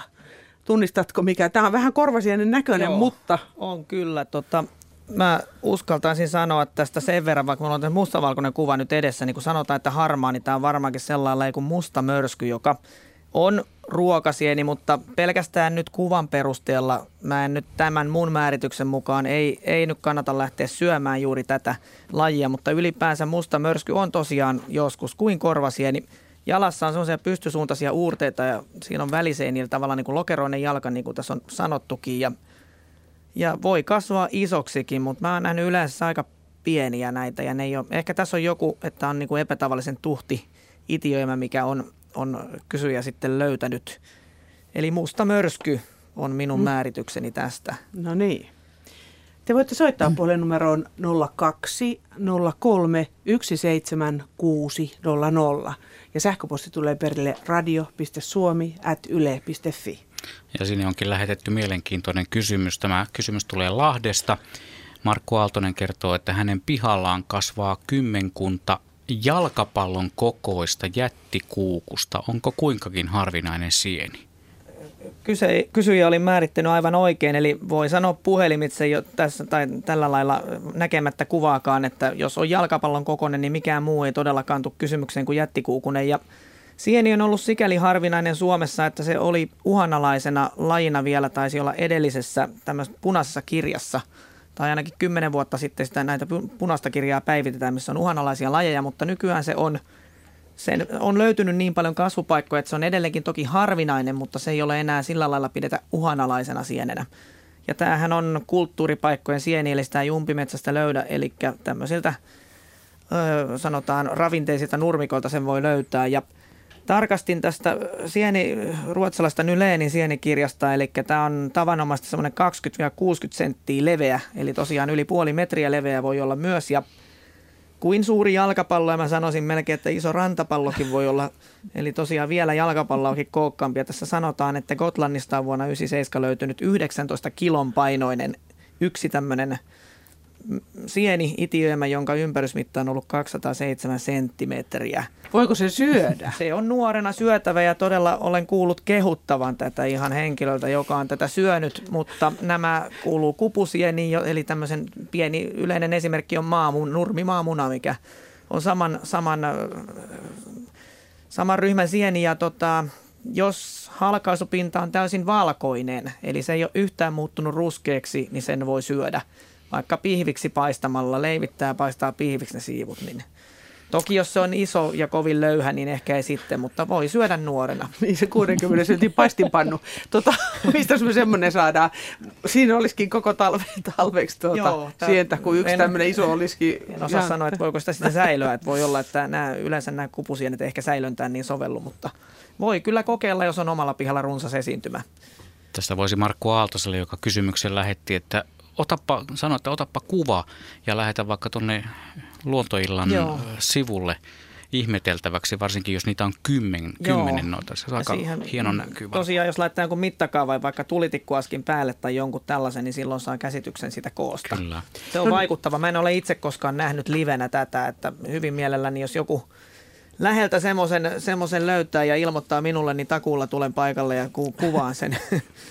Tästä tulitikkuaskista tuli mieleen, että äsken Juha antoi sulle tämmöisen kuvan, missä on todellakin tulitikkuaski Joo. sienen vieressä. En nyt muista, mistä viestistä tämä oli, mutta... Se on se no, tryffeliepäilys. Joo. Aha, niin. No, tämä sieni mun mielestä, no tämä on tietysti tulitikkuaskin kokoinen tryffeli, niin se on jo iso tryffeliksi. Eli se on, ne on, mitä nämä Suomesta löytyy, niin on monesti tällaisia pieniä, koira löytää ne, joka on siihen koulutettu. Ne on pikkurillinpään kokoisia ja tota, mä sanoisin, kun mä tätä kuvaa katson, että siinä saattaa näkyä joko tästä tulee orakasta, joko tästä tulee kääpä, eli siinä näkyy pillien tai piikkien aiheita. Eli mä väittäisin näin kuvan perusteella, että kyseessä ei ole tryffeli lainkaan, vaan tuleva orakas, joka on saattanut olla niin kuin maanpinnan kätkössä vielä tässä vaiheessa, mutta en osaa missään nimessä sanoa mitään tarkempaa.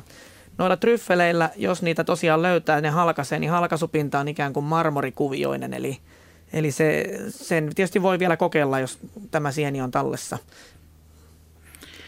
Selvä. Otetaanpa sitten seuraava soittaja mukaan lähetykseen.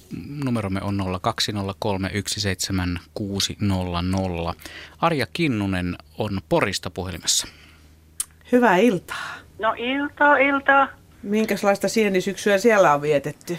No mulla on mennyt, tämän, tämä syksy voi sanoa ihan poskelleen vielä tähän mennessä, koska tota, mulla on suruaika, mies kuoli kolme kuukautta sitten ja en ole vielä päässyt oikein sienimettään, mutta semmoinen, semmoinen asia, kun tota, ää, täällä on tuolla Yyterin nummilla niin tota, joskus hyvinkin paljon keltavalmuskaa, niin mitä mieltä olette siitä? Se, ää, jossakin netissäkin oli jossakin tohtorisivustolla, että kiellettiin ehdottomasti, että se on myrkyllinen ja, ja siihen aikaan sinä vuonna oli, tuli joku viesti, että Ranskassa olisi joku jopa kuollut siihen ja, ja täällä sitten kuulin saman aikaan, että Suomessa jotkut pitää sitä ykkösherkkuna ja, ja, ja tota, mulla heitti vähän sitten kahteen suuntaan, että otanko vaiko enkö ota. Mä joskus toin ison korillisen niitä ja, ja pesin ja laitoin, ne oli valmiina säilyttäväksi.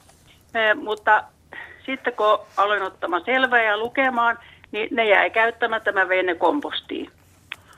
Et mitäs mieltä siellä ollaan no, tap- Joo, tapauksia tosiaan Ranskassa on ollut ja on nyt aika lailla käsittääkseni päädytty siihen, että se on tämä juuri kangaskelta valmuska, joka on aiheuttanut todellakin tällaisia lihas, semmoinen, semmoinen tauti, jossa lihassolut hajoavat ja niistä lähtevät hajoamistuotteet tukkii munuaiset ja – ja tällä tavalla se alkaa sitten vaikuttaa aika vakavalta. Rabdomyolyysi, jos mä nyt muistin oikein tämän taudin nimen, mikä siitä aiheutuu. Eli on aihe, näille tapauksille on yhteistä se, että on syönyt, syöty poikkeuksellisen suuria määriä toistuvasti useina päivinä. Eli sitä on syöty joka aterialla useiden päivien jälkeen, jolloin on sitten tosiaan tullut tämmöinen ikään kuin että lihakset on alkanut, lihas on alkanut hajoamaan. Ja Suomessakin on yksi tapaus ollut, ei kuolemaan johtava, mutta käsittääkseni kuitenkin ihan tavallista ruokamyrkytystä vakavampi tapaus, että olisiko sairaalahoitoa vaatinut. En tunne henkilökohtaisesti tapausta, mutta olen kuullut siitä. Ja oma neuvoni on, että jos niitä nyt on syönyt omalla vastuulla, voi samaan tapaan jatkaa, kunhan ei syö päivittäin, mutta mun virallinen neuvo on se, että pitäydytään syömästä nyt keltavalmuskaa kuitenkin. Sanoisin näin, että kun sieni on kuitenkin kymmeniä kymmeniä ruokasienilajeja, niin mä ehkä tästä luopuisin sen takia, koska on havaittu näitä. Joo. Mutta todella, niin, siis sanon vielä sen, korostan, että sieniä on syöty paljon ja niitä on syöty to, niin kuin toistuvasti, toistuvina päivinä. Eli ilmeisesti kehoon on niin kuin kertynyt niistä jotakin ainetta, joka on sitten saanut nämä lihasoireet niin. alkamaan. Joo, mä en, en paljon, kyllä sen verran, että maistanut olen ja hyvältä maistuu, mutta tosiaan en, en ole, enkä säilynyt sitten kyllä silloin, että et, et, tota, se jäi niin kuin melkein maisti, Joo. Olen syönyt itsekin ennen kuin tämä kohu noin kymmenen vuotta sitten tuli ja minusta hirveän hyvä sieni, mutta kyllä mäkin olen nyt tämän vuoksi pidättäytynyt siitä sitten. Joo. Siellä vaan näyttää, että kun siellä on kierrellyt, niin että niitä on paljon sieltä otettu ennenkin. Näkee, että niitä on puukolla otettu. Kyllä, Kyllä joku muukin on niitä kerännyt paljon ja, sieltä. Ja tosiaan siihen nähen, että miten paljon Suomessa ihan varmasti tätä syödään ja miten paljon on kuullut näistä tapauksista, niin häviävän pieni osa. Ja sitäkään ei tiedetä sitten, että onko juuri nämä henkilöt, jotka on sitten tämän, tämän rabdomyolyysin saanut, että onko he erityisen herkkiä sitten jollakin tuntemattomalle aineelle, mitä siinä sienessä on. Niin. Että nämä on, tiedetään vähän, mutta kun vielä ei hirveästi tiedetä, niin ei, ei, ehkä on parempi sanoa, että ei sitten syödä. No parempi, mm. parempi Joo. on sitten, ei niin. riskiä ottaa. Niin, poimii jotain muita. Niin. Kannattaa poimia muita Siellä on vaikka herkutatti on hyvä, hyvä laji siellä kankaalla ja on monia muitakin tatteja on. esimerkiksi, eli voi sitten keskittyä niihin esimerkiksi, haperoita, Kyllä. tämän tyyppisiä. Joo, ei, ei tosiaan, kyllä mä paljon olen sienestänyt ja, ja tunnenkin aika paljon sen sieniä ja näin, mutta, mm. mutta tosiaan kiinnosti tuo, että sen, sitä mä en ole parina vuonna enää sit käynyt sieltä hakemassakaan, kun, kun tota, tämä asia on nyt vaivannut mua. Ja, no niin. No, oli hyvä tilaisuus sitten kysellä. Hyvä, kiitoksia sulle soitosta. Kiitos, kiitos. Joo. Joo. Hyvät no niin. illan jatkot, hei. hei. Kiitos, kiitos, hei. hei. hei. Minkälainen ongelma nämä myrkylliset tai sitten osittain nyt sitten syömä, ettei me saataisikaan syödä niitä, niin millainen ongelma tämä on? No siis mulle jotenkin tuli mieleen se, että, että kannattaa niin kuin näitä sienikirjoja päivittää. Että mulla on tässä kirja esillä, jossa Kangaskelta valmuskan kolmen tähden sieni. Että silloin kun ihmiset niin kuin hankkii kirjoja, niin aika usein niitä sitten sitä samaa kirjaa käytetään suunnilleen isältä pojalle. Niin. Et, et, tota, et, koska tämä sieni tutkimus niin kuin koko ajan menee Suomessa eteenpäin. Meillä on tosi, tosi hyvä tämä. Ja, ja se, että mä oon itse ollut vajaa 15 vuotta tehnyt tätä sienineuvontaa, niin jo sinä aikana on tullut näitä erilaisia, erilaisia tietoa. Et tota, et sen takia. Sitten tietysti niin kun, kyllä me sienineuvonnassa hyvin paljon niin ohjataan tai opetetaan, että, että mitkä on esimerkiksi, miten myrkyllinen on valkoinen kärpäsieni ja, ja suippumyrkkyseitikki. Että, ja ihmiset on niistä niin kuin kiinnostuneita kyllä. Ja, ja sitten mitä tottumattomampi sienestäjä, niin sitä vaikeampi on jotenkin aina löytää ne oikeat tuntomerkit sieltä, että, että pystyy varmasti selittämään, että, että, että millä ne erottaa. Mm-hmm tässä muutama vuosi sitten oli tosi raju buumi täällä tämä, että syötiin niitä valkoisia kärpäsiä, niin oli paljon, paljon niitä. Mutta tuota, ää, nyt hukku ajatus. Piti kysyä vielä siitä, että, että miten valmistaminen muuttaa sitten siihen, jos ajatellaan, että meidän pitää sitä korvasientä keittää pari kertaa se varttitunti sun muuta, mutta... Kaksi kertaa viisi minuuttia. Ai viisi minuuttia. Ihmetellä, että Ai jaa, mä luulen, että se oli 15. Joo. No mutta mm. tota, se, että mitä voi syödä raakana ja mikä täytyy mm. valmistaa? Mitkä sen on sellaisia, mitä voi syödä ihan noin? Ei, ei suomalaisia metsäsieniä suositella syötäväksi mitään raakana.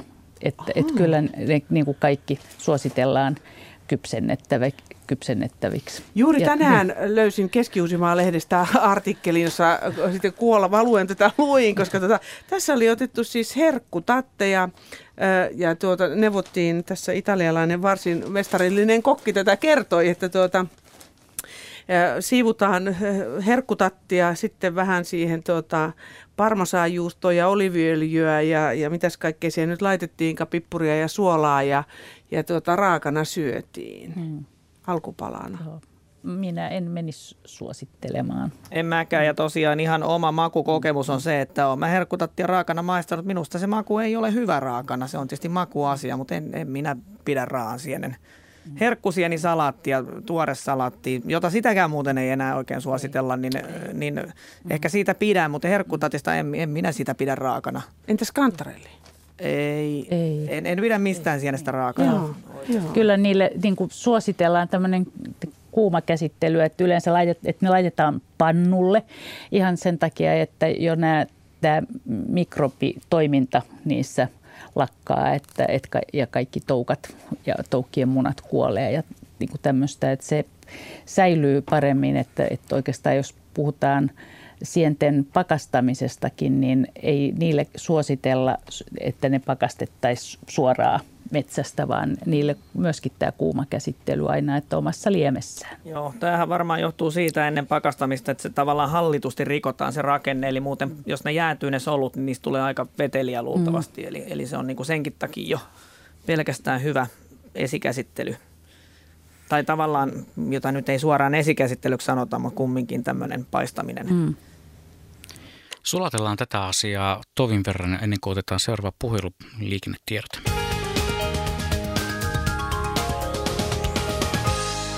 Tie 102, Kehä 2 Espoo.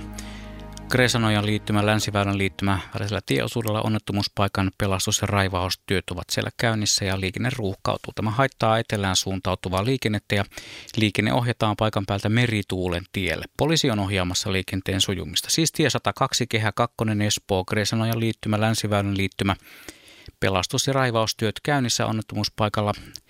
Liikenne tämän vuoksi ruuhkautuu ja tämä haittaa etelään suuntautuvaa liikennöintiä. Liikennettä ohjataan merituulen tien kautta ja poliisi on ohjaamassa liikennettä.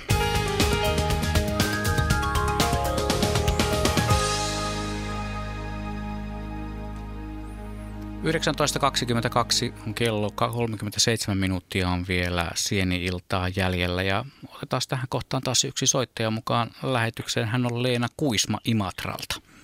Moi. Oh, hyvä, hyvää iltaa. Hyvää iltaa.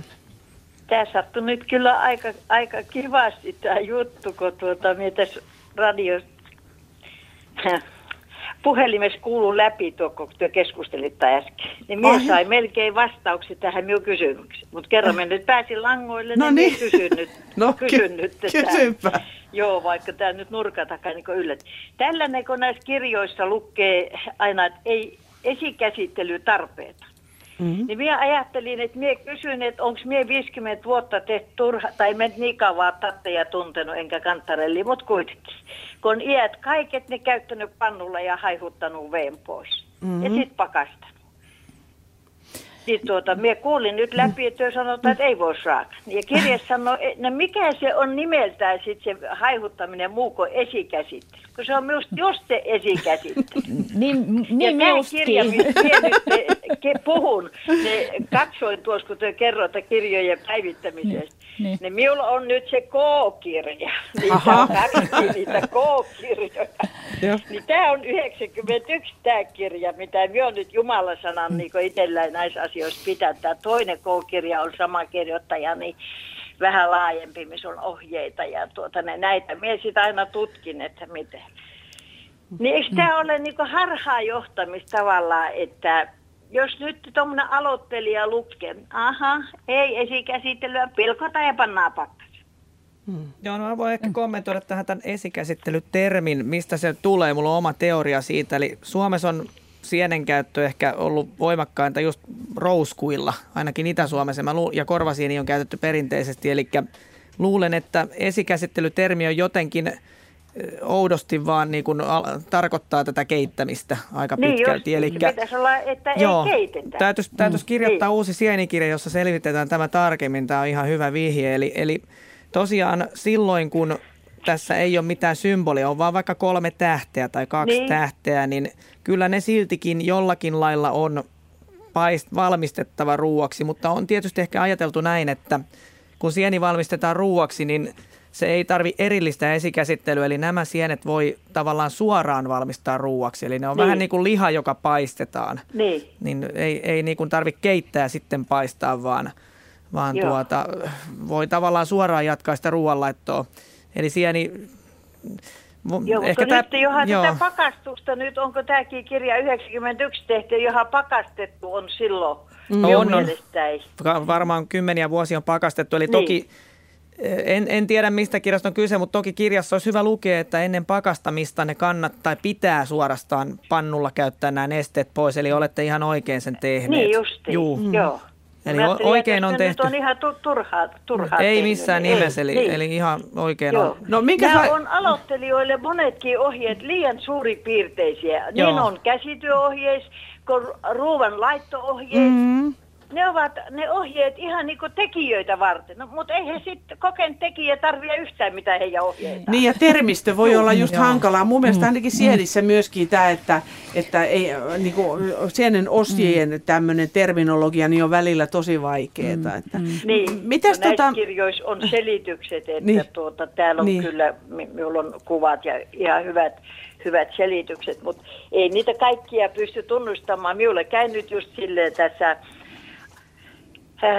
viikon, milloin me nyt oli, alkuviikosta oli, me olin keräisin, kun oli niin kamalas kannolla sieniä. Ja me ajattelin, että no me katon sitten kotona, että onko ne mesisieniä vai onko se sitten kantosieni joku. Joo. Mie näitä kahta kirjaa selasin sinkäin niin, että mie en uskalta niitä syödä. Just. Siellä on mm. aina semmoisia jotain, jossain kohdassa poikkesi asia, että mie ajattelin, että no olkoon nyt tämä sitten tällainen opetus. Mm. Niin.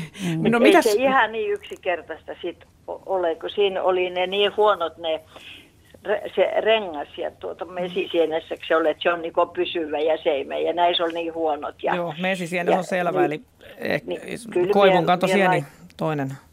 Anteeksi. Että koivun kanto sieni saattoi olla sitten, jota olette löytäneet. No se, Siinä rengas on se, heikompi. Se, sitten sen kuvaperusteella taas käynyt. Tässä on niinku kanelia vähän, sen tyyppinen vähän se sieni. Joo. Se pinta ruskea, vähän kanelia.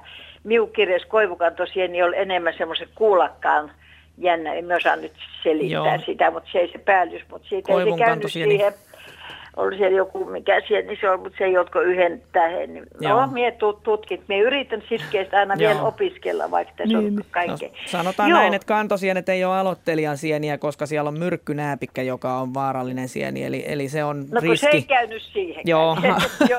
Niin ajattelin, että kun tämä kerran mihinkään kategoriaan sovi, niin on tuolla meidän kompostissa semmoinen kategoria. Se on Oikea kategoria ruokasieni mielessä niin, silloin. Oikein niin. hyvä. Joo. Sinne saa niin. Hyvä, kiitoksia sulle soitosta. Joo, Kiitos. no niin, mie, mie kiitän, että ei tarvitse enää miettiä kymmentä vuotta muista asiaa. No niin. Tehnyt väärin. Kiitos oikein Hyvä. paljon. Kiitos, no niin. hei. Hei. Noista esikäsittelyistä vielä sanoisin sen verran, kun jossain vaiheessa näille rouskuillehan, e, rouskuista puhuttiin, että ryöpätään. Ja, ja ryöppääminen on kuitenkin semmoinen niin kuin kiehauttaminen vaan. Ja nyt tällä hetkellä rouskuille suositellaan keittämistä. Että esimerkiksi just mustarouskulle ja karvarouskulle ihan kymmentä minuuttiakin ennen niin kuin sitten varsinaista suolaamista tai pakastamista. Että, että senkin takia niin kuin, tämä termistö muuttuu niin kuin koko ajan. Joo, tosiaan mm-hmm. ryöppääminen mm-hmm. voisi sopia nimenomaan vaikka mesisienen lakeille, eli Just. ne vaan, ne vaan Joo. käytetään kiehuvassa Joo. Rouskut ehkä viisi minuuttia, mm-hmm. voi kangasrousku on semmoinen, joka pidempään, musta mm-hmm. rouskua suositellaan vähän pidempään keitettävässä, koska niin siitä ei vieläkään tiedetä ihan tarpeeksi, mutta kyllä sitä syödä keitettynä voi, nimenomaan keitettynä esikäsittelynä. Meillä on tässä hetki kuluttua seuraava puhelu mukana, mutta katsotaanpa nyt yksi kuva. Tämä on Jarkko varmaan kiinnostuu, innostuu tästä kuvasta. Tämä on Joo. Hyvinkäältä, Hyvinkäältä jättipalloja. Näyttää kyllä olevan, tässä oletan, että tämmöinen standardi katuharja ja vaikuttaisi, että jättikuukusia on löytynyt ja, ja koko lienee kenties 40 senttiä halkasijaltaan tämän kuvan perusteella. Eli näköjään näillä on sitten esiintymiskausi menossa, koska Lahdesta tuli tietoja nyt Hyvinkäältä. Ihan Eli, isoja valkoisia, ihan joo, isoja lumipalloja. Kyllä mä innostun näistä. Että tietysti jos mä saan osoitteen sieltä myöhemmin, niin mä voin vaikka ottaa yhteyttä ja kysyä, että saako itse tulla kuvaamaan, niin mä olisin halukas näkemään nämä livenä. Sitten Iiris Korhonen kysyy, mitä ne nämä tämmöiset hattivatit on? hattivatteja metsässä on vaikka kuin paljon, mutta nämä ei oikeastaan hattivatiltakaan näytä. Nämä on noita, noita nuijakuukusia, eli kuuluu juuri näihin kupusieniin, eli samaan kuin periaatteessa tämä jättikuukunenkin. Eli nämä on sellaisia sieniä, jotka ulkopinta on vähän niin kuin nahkamainen ja sisäpinta on valkoinen, kun se on nuori ja se muuttuu kellertävän, vihertävän ruskeaksi itiöpölyksi, kun se sieni vanhenee ja sadepisarat rummuttaa sienen pintaa ja se repeilee ja pölläyttää itiöt sitten maailman taivaan tuuliin. Hyvä. Radiossa on vähän vaikea noita kuvia näyttää, mutta hyvin no, tuli, tuli selitetyksi ja ehkä näitä sitten linkataan tuonne meidän, meidän nettisivuille ja Luontoilon nettisivullekin. Kari Niemi Sastamalasta, tervehdys. Joo, tervehdys, tervehdys ja ehtota kaikille sienestäjille ja täältä Vammalan kulmilta, niin täällä kun oli, oli, oli semmoista kysymystä tuossa ohjelman alussa, niin täällä nyt on löytynyt punikkitatteja ja lahtarjatteja en ole kyllä nähnyt, mutta sitten karvalakkeja taas alkaa löytymään, eli rouskuja ja tämmöistä, että mettässä en ole kovin paljon käynyt, mutta nyt on sillä että tuolta löytyy kääpiä, eli lampaan kääpää ja typäskääpää. Mm-hmm. Ja tota, sitten tutustuin vähän kirjallisuuteen ja ne on aika lailla samannäköisiä. Mutta mikä on se, keräsin kyllä ja sain, sain lampaankääpää ja kyllä se on voissa paistettuna, niin a, ai että on hyvää. Olette varmaan ehkä joskus maistanutkin, mutta kyllä on hyvä. Niin mikä on se, kun metsässä on, niin kun typäskääpähän kasvaa niin sanotusti yhdestä varresta kasvaa monta, mutta jos niitä on sillä että ne on yksittäin, niin kuin lampaankäpä yleisesti on, niin, niin, niin mikä siinä on oikeastaan ykkösero lampaankäävällä ja typäskäävällä, koska ne ulkonaisesti on aika la, lailla samannäköisiä, että sitten kun se ottaa met, mettässä ja sitä maistaa, niin onko siinä jotain eroa? No se, se maku on siinä typäskäävässä semmoinen tympeä, mutta se mistä ainakin minä itse tunnistan tai erotan typäskäävän lampaankäävästä, niin ää, lampaankäävän se, siis ää, alapintahan, se, siellä näkyy semmoista keltaista ja vihertävää, varsinkin jos sitä pain, painaa, että se ruokahan sitten paistettuna onkin semmoista kellavihreitä. Mutta typäskääpä taas, niin siellä on semmoinen punainen häive, että se, et se on niin kuin hyvin hä, häivähdyksen omainen, mutta punertava kuitenkin. Et ne on niin kuin mulle semmoiset tunnusmerkit, millä mä erotan, mutta onko sulla Jarkko lisää vinkkejä? No ei oikeastaan. Semmoinen, semmoinen, niin. semmoinen homma, että ta, niin kuin lampaankääpähän, kun se valmistetaan, niin siitähän tulee aika lailla sillä niin kuin sitruunan mm sitruunan väristä ja typäskääpä taas on nähtävästi vähän niin kuin vetää, vetää vähän niin kuin turhan ruskeamman puolelle, mutta se, että kun metsässä sen ottaa, niin, niin, niin kun vertaa sitä esimerkiksi niin punikkitatteihin, niin, niin heti kun punikkitatin ottaa, niin siitähän näkee, sehän värjäytyy hyvin voimakkaasti. Mutta sitten tota, tämä värjäytyminen, mitä mä huomasin näillä lammaskäävillä, niin, niin ne totta kai ne tuli niin keltaisiksi siinä, eli sitruunan keltaisiksi, mutta se ei ollut niin nopeeta. Ja se ei ole niin selvääkään. Et, et se on ihan totta, että et ne ei ole aina niin selviä, mutta, mutta sekin, että jos tässä nyt tekee virheen, niin pieni typäskääpä on, on, on mieto, eikä se haittaa, se on ihan syötävä sieni. Mutta isoina niin ne on, on sitten karvaita.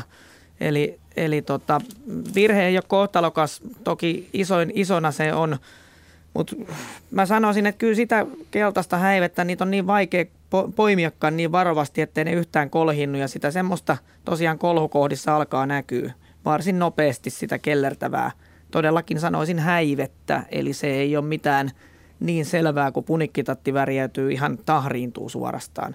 En osaa no, sanoa muuta selkeää no tuntomerkkiä. Onko siinä makueroa sitä, jos metsässä maistaa sitä sientä? No niin, niin kuin hu- sanottiin. Huomaako sen, sen niin kuin esimerkiksi tateella, kun maistat maistat tattia, niin senhän huomaa heti siellä, että nyt, nyt on se, sappitattia naamarissa. Ja, Joo, ei, ei huomaa, mutta se onkin just johtuen siitä, että typäskäävällä on semmoinen kar, karvahko maku van, vanhempana, mutta tota, se ei ole niin selvä.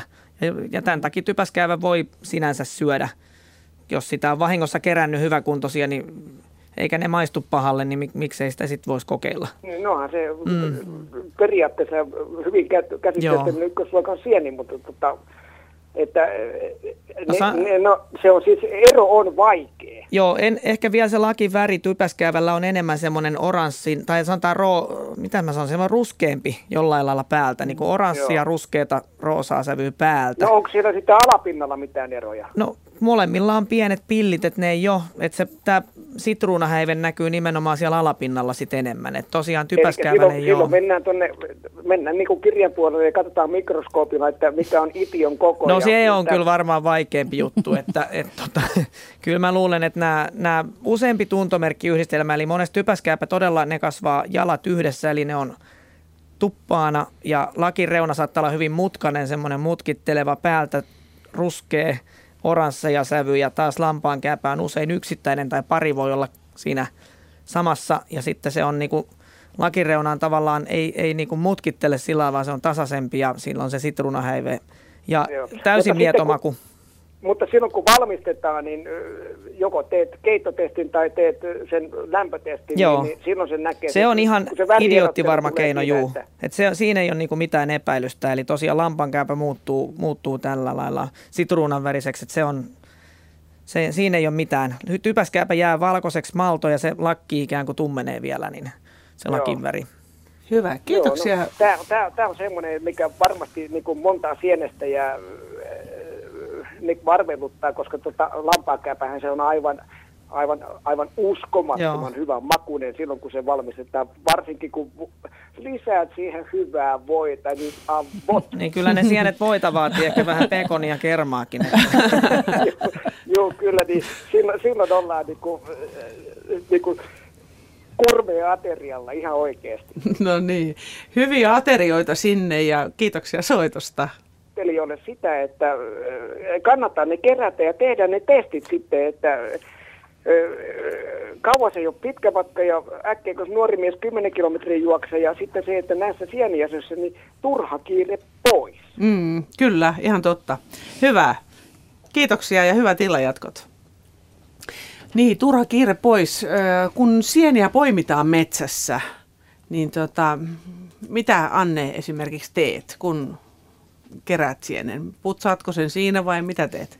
No, tota, no ensinnäkin kerään ne sienet semmoisen aika laakean koriin. Ja sitten mielellään niin, että siellä voisi Tällä olla jotain esittely. vähän niin kuin, just sulla on näitä muovirasioita. Rasioita. Et silloin jos niin kuin selvästi löytää esimerkiksi nyt tota, vaikka niitä mustia torvisieniä tai, tai kanttareille, ja, niin ne, ne kannattaa putsata siellä metsässä jo – ja, ja sitten ne laittaa omiin niin kuin lokeroihinsa. Et tota, aina helpommalla pääsee, koska sitten kun koko päivän on siellä metsässä niin, ja jos on vaan kerännyt, niin se on aikamoinen urakka kotona sitten aloittaa se putsaaminen. Niin ja se multa, Et, mikä niissä on, niin sittenhän se sotkee jokaisen niin, siellä, joo, siellä kyllä, ja joo. se Et voi olla aika työlästäkin. Mm, että niin kuin tota, just leikataan se multaosa pois ja sitten hyvässä sieniveitsessä on yleensä se harjas siellä päällä, että, että, että mitä enemmän siellä tekee töitä tässä putsausmielessä metsässä, niin sitä helpommalla kotonakin pääsee. Et niin, koska tietysti, siinä on jatkokäsittely kuitenkin sitä hommaa on, kotona vielä. On, on. Mm. Mutta sitten jos tota, on epävarma jostain sienistä, niin silloin ne kannattaa säilyttää niin kuin kokonaisina, että sieltä löytyy ne kaikki tuntomerkit, että jos jotain sienen palaa niin kuin meillekin tuo tunnistettavaksi, niin ihan voi sanoa, että, että me ei ruveta arvailemaan niitä niin kuin että täytyy olla niin kuin jalka kokonaan ja kokonainen ja mielellään mahdollisimman tuore sieni, niin silloin ne tuntomerkit löytyy. No miten tota, voiko niitä sieniä puhdistaa jotenkin pesemällä tätä muuta vai onko tämä harjaaminen nyt sitä ainut konsti? Siis mun mielestä peseminen ei ole hyvä keino. Että se menee kuin, hiekkasille mm, niin. valmuskoille, ehkä viiruvalmuskalle no voi olla sellainen, niin, joo. hiekka, niin, mm. mutta silloin kai sitä sientää ei uiteta, vaan raanan alla se pelkkä se lakin pinta, sitä voi sitten mm. huhdella. huhdella. Et tosiaan sieni imasee sen veden mukaansa sinne solukoihin, että jos ne uittaa tuolla. Mm. Siis rouskut tietysti kun keitetään, niin mutta nämä muut sienet, mm. niin Joo. ei ole tarpeen. Niin. Mm. Ja sitten tietysti, jos ajatellaan sienestämiseen niin kuin semmoista optimaalista päivää, niin on ehkä pilvipouta, vai voi olla vaikka sateen jälkeenkin, mutta ei, siis sateella ei ole kovin hyvä sienestää. Ja sitten taas tietysti ihan kovassa, nyt ei enää varmaan ole helteitä luvassakaan, mm. ettei sitten tarvitse varoittaa, mutta, mutta sienethän niin kuin pilaantuu aika nopeasti, että, että syksyllä kun tulee näitä vatsavaivoja, niin ne ei aina ole niin kuin, tota, myrkkysienistä tai syöttäväksi kelpaamattomista sienistä. Se voi olla myös se sieni niin kuin vanhentunut, että se ruokamyrkytys tulee siitä. Täällä joku kuuntelija kysyykin, että kuinka nopeasti sienet pitää laittaa joko, joko säilöön tai sitten laittaa ruuaksi. Kuinka pitkään niitä voi säilytellä siinä korissa? No siis tota, joku noin mustat torvisienet ja suppilovahverot ja kantarellit nyt se kestää seuraavaan päiväänkin, mutta, ja ehkä rouskut, mutta, mutta just esimerkiksi tatit ja haperot, niin kyllä ne on valmistettava savana päivänä. Ei kerää niin paljon, että jaksat. Mullakin se on ongelma, että mä kauhean kasan sieniä kerään, perkaan ne kyllä metsässä, mutta sitten kun se alkaa se käsittely siellä kotona, niin se on sitten, se saattaa joskus mennä myöhään. Aamutunneille. Ja, no on sitäkin tapahtunut. no miten sitten toi kuivaaminen, joka on kuitenkin kätevä systeemi. Itse kovasti tykkää siitä, koska kaikki sienivuodet eivät ole samanlaisia, niin sitten jos on huono vuosi eikä tule sieniä, niin sitten onneksi on niitä kuivattuja Joo. vanhoja. Joo, kuivaaminen on mm. tosi hyvä. Että esimerkiksi just nyt, kun sulla on näitä mustia torvisieniä, niin nehän kuivuu melkein itsestään. Mm. Ja just tatit, puolen millin, Sentin. puolen sentin viipaleena, niin tota, kuivuu todella hyvin. Ja se on ihan totta, että, että vie pienen tilan ja, ja koska tosiaan sienisyksyt ei ole samanlaisia, niin silloin kun on kunnolla kuivattu, niin ne säilyy pitkään. Pitää olla tosin hyötykasvikuivuri, mm. eli minä en lähtisi tattia kuivaamaan millään muulla men- menetelmällä kuin ihan tarkoitukseen – varustetulla kuivu, tai tehdy, tehdyllä kuivurilla, joita saa ehkä muutamasta kympistä alkaen. Mm-hmm. Sitten kalliisiin satasien laitteisiin on olemassa. Mm-hmm. Eli, eli näin, että ei, ei uuniin. Suppilovahvero kuivuu ehkä saunan lattialämmityksellä sanomalehtien päällä samoin kuin tuo mustatorvisieni, mutta tatit ja haperot, niin ne mm-hmm. eivät kuivu millään vippaskonsteella, vaan on oltava oikea laite. Joo, Mutta totta. tässä oli kuivuritesti, jossa sanottiin, että vain se monta monta sataa euroa maksava on hyvä, mutta mm. itselläni on tässä kymmenen vuotta ollut semmoinen 60 euron kuivuri ja olen sillä varmaan satoja kiloja kuivannut sieniä mm. ja, ja, ja yrttejä. Mutta se, siis se testihän oli, siellä kuivattiin mansikkaa ja omenaa, että, että se on ehkä hieman eri asia, että, että just tämmöinen hyötykasvikuivuri, niin se ei nosta sitä lämpötilaa yli 50 asteeseen. Et sen takia mä, kans varoittelisin sen lisäksi, että, että näitä tämmöisiä lattiapintoja tai ilmassa kuivaamista, niin myöskin uunissa kuivaamisesta, koska se menee herkästi se, menee, se, se menee liian yli. Mm. Joo, joo. että se on tosi hankala pitää siinä no, alle 50 miten, miten kannattaa säilyttää sitten? Mistä tietää ensinnäkin, että se on kuiva se sieni? No sen pitää olla rap, siis rapea, se ei saa enää olla semmoinen nahkea. No nyt mä rapsautan niin. tästä mm. tämmöiseen Onko tämä sopiva? On. Kuuluuko sinne? Hieno Joo. ääni. Joo, no, ja, niin, mutta sen jälkeen sitten, No sitten niin minkälaiseen? Joko, no siis sul, sulla on ihan hyviä tuommoisia ilmatiiviitä rasioita, lasipurkki tai paperipussi, mutta jos se on paperipussissa, niin sitten todella kuivassa paikassa. Joo, täytyy oma kokemus, Niin. huono kokemus kertoa paperipusseista, eli minä kaiken näköisiä sieniä kerään ja niitä kotiini tuon, niin jostakin oli tullut ilmeisesti joku koiperhoslaji, joka oli sitten ikävä kyllä levinnyt näihin mun kuivattuihin sieniin, jotka oli paperipusseissa ja tuhonnut, pilannut Oi. ne. Eli siitä eteenpäin mä oon pilttipurkkeihin, kun Mm. Ni, niitä, niitä sattuu taloudessa, tulee runsaasti, niin, tai ei tule enää, mutta on tullut ja mä oon ne säästänyt ja tuota, niin, niin, niin, ne on erittäin hyviä, vaikka kansi ei nyt ihan aina hankala, mutta lasipurkki ja pimeä paikka. Joo, Miten on muovirasia kuin pakasterasia tämmöinen, käykö se? No kyllä se käy, kun se on kuitenkin Kun tämmöinen ti- ilmatiivis. Joo. Joo, Mitä kyllä. se tapahtuu, jos ei olekaan ihan just niin tarpeeksi kuiva toi sieni? No se voi olla, että se sitten, siis meillähän on nytkin ollut vai? niin kuin Mm. todella kostee nyt tämä ilman, että tota, et sitten vetää sitä kosteutta ja ne saattaa homehtua esimerkiksi. Niin siis aika paljon me saadaan, kannetaan tuolta kaupasta kotiin erinäköisiä rasioita, josta saa Mm. siis, ei sitä varten tarvitse hankkia rasioita. Joo, että ei niitä- tarvi ostaa, joo. Joo, Ei. kaiken maailman vanhat Joo. Niin se on, että se, käy. tietysti rasia itsessään siinä ei saisi olla mitään kauheata perushajua, mitään, että et, Kunnolla sullakin on pesty. vanha teerasia, että, että se tietenkin, jos ei siinä ole Ei. perusaromia enää, niin silloin se Ei, sopii. kunnolla pestyjä. Kyllä, Joo. kyllä. Kyllä, kyllä. Joo. Mitä sitten täällä kysytään, että miten paljon on turvallinen määrä syödä sieniä päivässä tai viikossa? No tota, en ole kyllä punnittanut, punninnut mitenkään, mutta tota, siis kyllä mä, tietysti nyt niin kuin alkusyksystä, kun ihmiset innostuu sienestämisestä ja, ja tota, alkuinnostuksessa voi syödä niin kuin aika paljon, niin siis sienethän usein on aika vaikeasti sulavia. Et sen takia niin kun kannattaa aloittaa vähän varovasti, mutta ylipäätään niin siis jos niin kuin ihminen syö läpi vuoden vaikka kolme kertaa viikossa sieniä, niin se on musta aika paljon jo. Mutta en mä usko, että siinä on mitään vaaraa. Mutta tota, mut niitä, niitä voi mun mielestä syödä vaikka kuinka paljon. No sen, sen verran ehkä sanoisin just niin kuin tässä keltavalmuskassa, että ei, ei niin kuin No, hillittömiä no se- määriä niin, se- samaa no lajia niin, peräkkäin. niin, niin. On sanottu, että korvasieneen sitä ei kannata syödä peräkkäisinä päivinä älyttömästi. Siinä on kuitenkin ihan pieni määrä jää myrkkyä, joka voi kertyä hetkellisesti. Ja, ja jotkut, jotkut sienilait voi olla niin voimakkaita, että vaikka ne ei ole myrkyllisiä, niin tosiaan, niin kuin sanoit, niin elimistö ei, ei sit oikein tykkää. Et Sen, sen sitten varmaan huomaa pienenä vatsan nipistelynä, Mm, mutta mm. ja sekin, että kun ottaa uuden lajin valiku, ot, alkaa syömään jotain uutta lajia, niin ei sitä uutta lajia mätä sitten kauheasti. Jos vaikka alkaa suppilovahvedota syömään ekan kerran elämässä ja oppii, että minähän tunnen näitä ja löydän nyt. Ja, Mm. että ei, ei syö hillittömästi kerralla. Koska siis nythän viime vuosina on puhuttu just tästä sienisokerista myöskin, että, että joka tavallaan vaikuttaa vähän niin kuin laktoosi. Se ei, laktoosiintolerantikoille ei välttämättä ihan kenelle sattuu, että se saattaa aiheuttaa myöskin vatsavaivoja. Että herkkutatissa on aika paljon sitä sienisokeria ja että, että, että täytyy kuunnella itseään. Itseänsä, niin.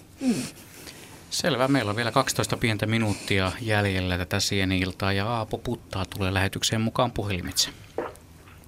Hyvää iltaa. Halo. Halo, halo. Mistäs päin soitat? Halo. Halo. Kuuletko sinne päin?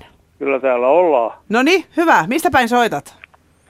Maskusta. No niin. Ja minkälaista sieniasiaa?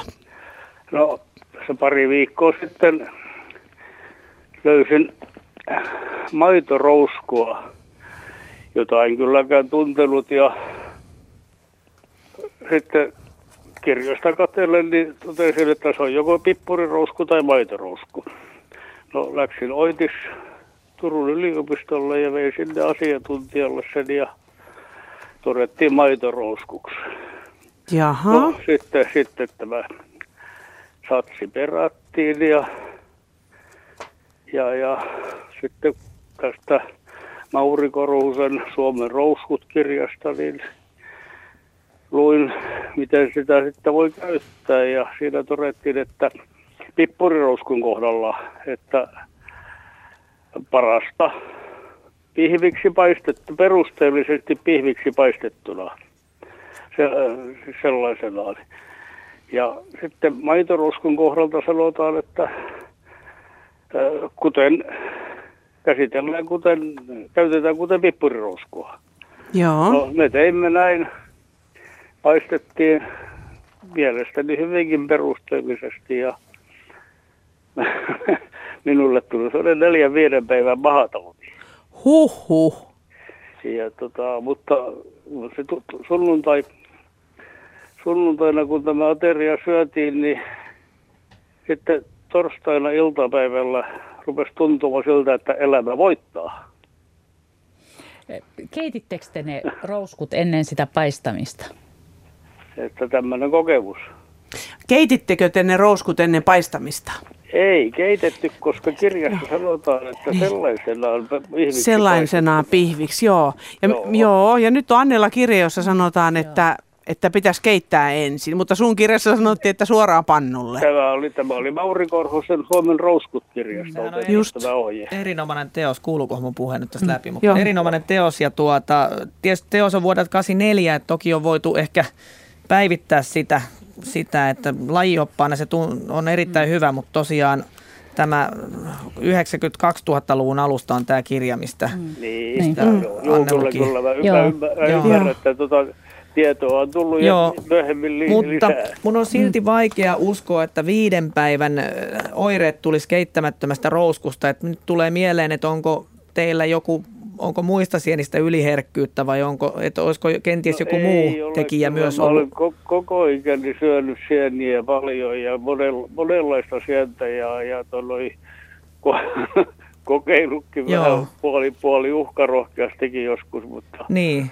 Mutta äh, tämä oli ensimmäinen tämänlaatuinen kokemus. Joo, koska nämä rouskut yleensä, kun ne, ne keitetään lähinnä niiden karvasaineiden poistamiseksi, ei, ne ei ole niinkään, ne voi sanoa juurikaan myrkyllisiä, vaan ne on pahan makuisia. Eli, eli en, en osaa ottaa kantaa nyt, että mistä se johtuu. Ehkä tämä laji on just teille sitten semmoinen, jota nyt ei kannata se, kokeilla uudestaan välttämättä? Se, no se on lajina onneksi niin harvinainen, Joo. että tuskin se toista kertaa edes vastaan Joo. tulee. Mä itse löysin Ruissalosta viikko sitten, kun siellä viime viikonloppuna kävin, niin löysin maitorosku, mutta otin ne vaan tuonne ihan näy- näyttelysieniksi ja, mukaan, että en ole syönyt, en osaa sanoa omista kokemuksista. Tämä, tämä erä löytyy maskusta. Joo. Miltä se maistui?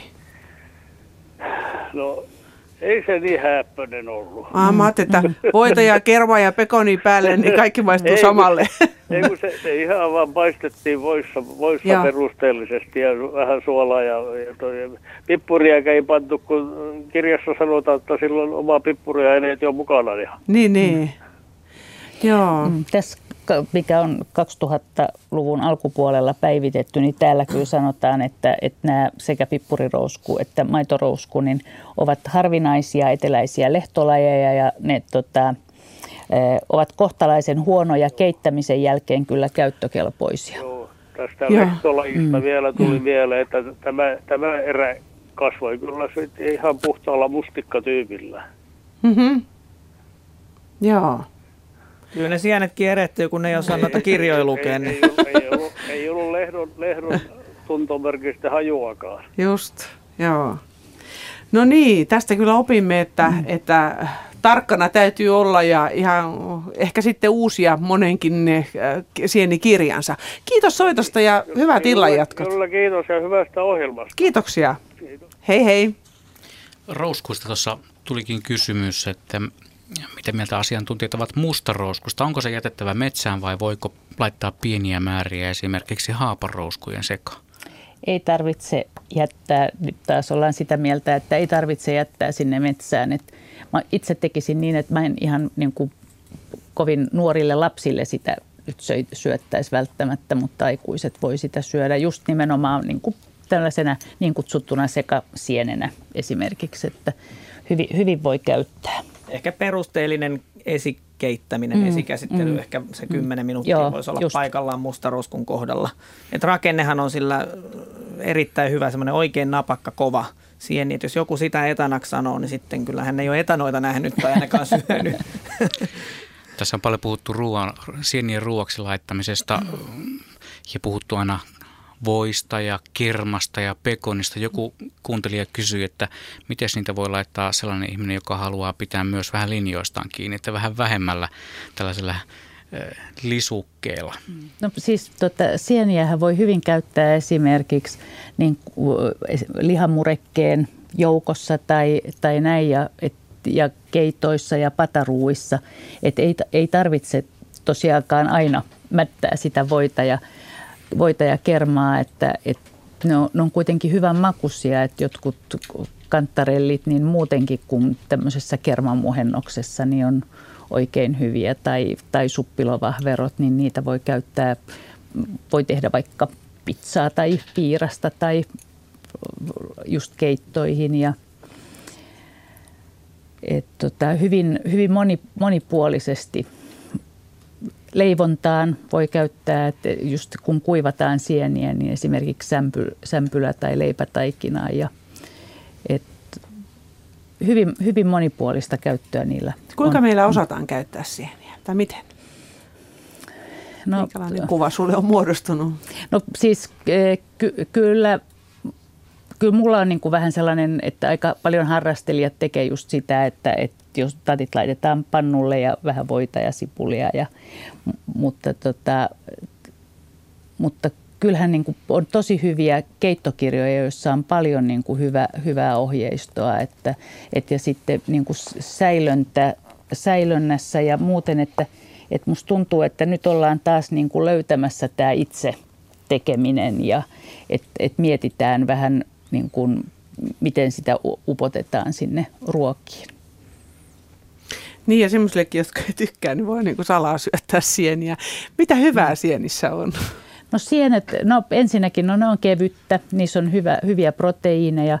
Aika monissa sienissä, eh, esimerkiksi suppilovahverossa on ihan huomattavia määriä D-vitamiinia. Et, et tota, et silloin, jos se käyttö on säännöllistä, niin sillä on myös merkitystä Miksi varten just, miksi varten just suppilovahverossa on sitä mm, D-vitamiinia? No enpä tiedä, miten se on sinne löytynyt, mutta siis sitten on, on tota, myöskin musta muistaakseni kantarellissa on kanssa aika hyvin. Että se vähän vaihtelee sieni lajeittain, mutta on ja kivennäisiä hivenaineita Paljon tietysti. Että, niin on kuitua jo, että siihen se tavallaan perustuu myöskin, että, että joillakin niin kuin vaatii tiettyä tottumusta, että, että ne elimistö tottuu siihen, että kun se on vähän huonosti sulavaa. No auttaako siihen huonosti sulavuuteen se, että sitä keittäisi enemmän sitä ruokaa, josta on tehty ja se ehkä jotenkin pilkottaisi, niin kuin vaikka sauvasi kottimella joku keitto esimerkiksi tai jotain muuta? Niin, tai olisi... no, jos, jos ajattelee kuivattua musta tai totta, torvisientä ja, ja suppilovahveroa ja jos se kuivataan, niin sehän silloinhan, että siinä ei ole niin kuin mitään ongelmaa sen sulamisessa, mutta – mutta tietysti isommat palat, niin se pilkkominen voi olla ihan hyvä. Mutta en nyt tiedä, ei tule mieleen äkkiä niin tehdä sosekeittoa herkkutatista. Se on niin jotenkin ihana.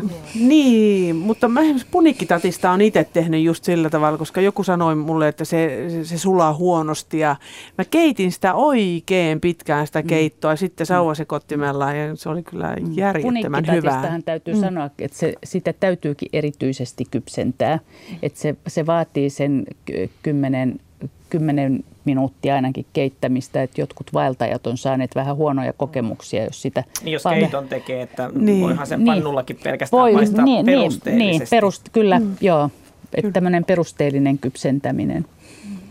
Joo, ei se sovi nuotiolla tikun nokassa kypsentää. Siitä, siitä mm. tulee sitten nämä, että ei tiedä kumman päin laittaa puskaa. Just, joo, se ei ole taas kivaa. Sitten se on näitä sieniä haittapuolia. Kyllä. Mm. Hei, tota, mitä antaa sitten vinkiksi ihmisille, jotka haluaisi sienestää, mutta jos eivät oikein niin kuin, tai eivät vielä osaa, niin mistä voisi saada oppia muuta kuin nyt itse hakemalla kirjoista? Onko mitään pikakursseja? No siis varsinaisia pikakursseja ei ole kyllä, mutta siis Martat järjestää niin kuin sienineuvontaa, sieniseura mm. järjestää paljon sienineuvontaa, että tämä syksy on sillä niin kuin hyvää, hyvää aikaa, että pikakeinoja ei ole. Täytyy oppia niin kuin se yksi tai kaksi sientä syksyssä ja Joo, ja voi mainostaa, että mm. Turussa muistaakseni 11. päivä sunnuntaina, Tampereella 11. päivä syyskuuta sunnuntaina on sieninäyttelyt, eli, mm-hmm. eli sinne voi mennä. Itse menen Turkuun puhumaan sienistä silloin. Mutta sitten se metsään lähteminenkin voi olla vielä vähän kysymys joillekin, että kumisaappaat, sienikori, sieniveitsi, mitä muuta – hyttysmyrkkyä. No jo, niin, tai nyt tietysti rupeaa tulemaan ehkä noita hirvikärpäsiä, ah, mutta ja sitten toisaalta ihmiset vähän pelkää sinne metsään menemistä, pelkää eksymistä. Että mm. se on yksi, että, että löytää sieltä metsästä pois. Meikäläinen, sa, meikäläinen sai nimipäivälahjaksi tässä toisessa vuonna semmoisen pienen paikantimen, että nyt mä en ole enää eksynyt sinne. Eli tervettä, tervettä järki. no Joo, niin. tässä oli Sieniltä tällä kertaa. Kiitokset vaan asiantuntijoille Anna Lempinen ja Jarkko Korhonen. Kello tulee 20, on uutisten aika.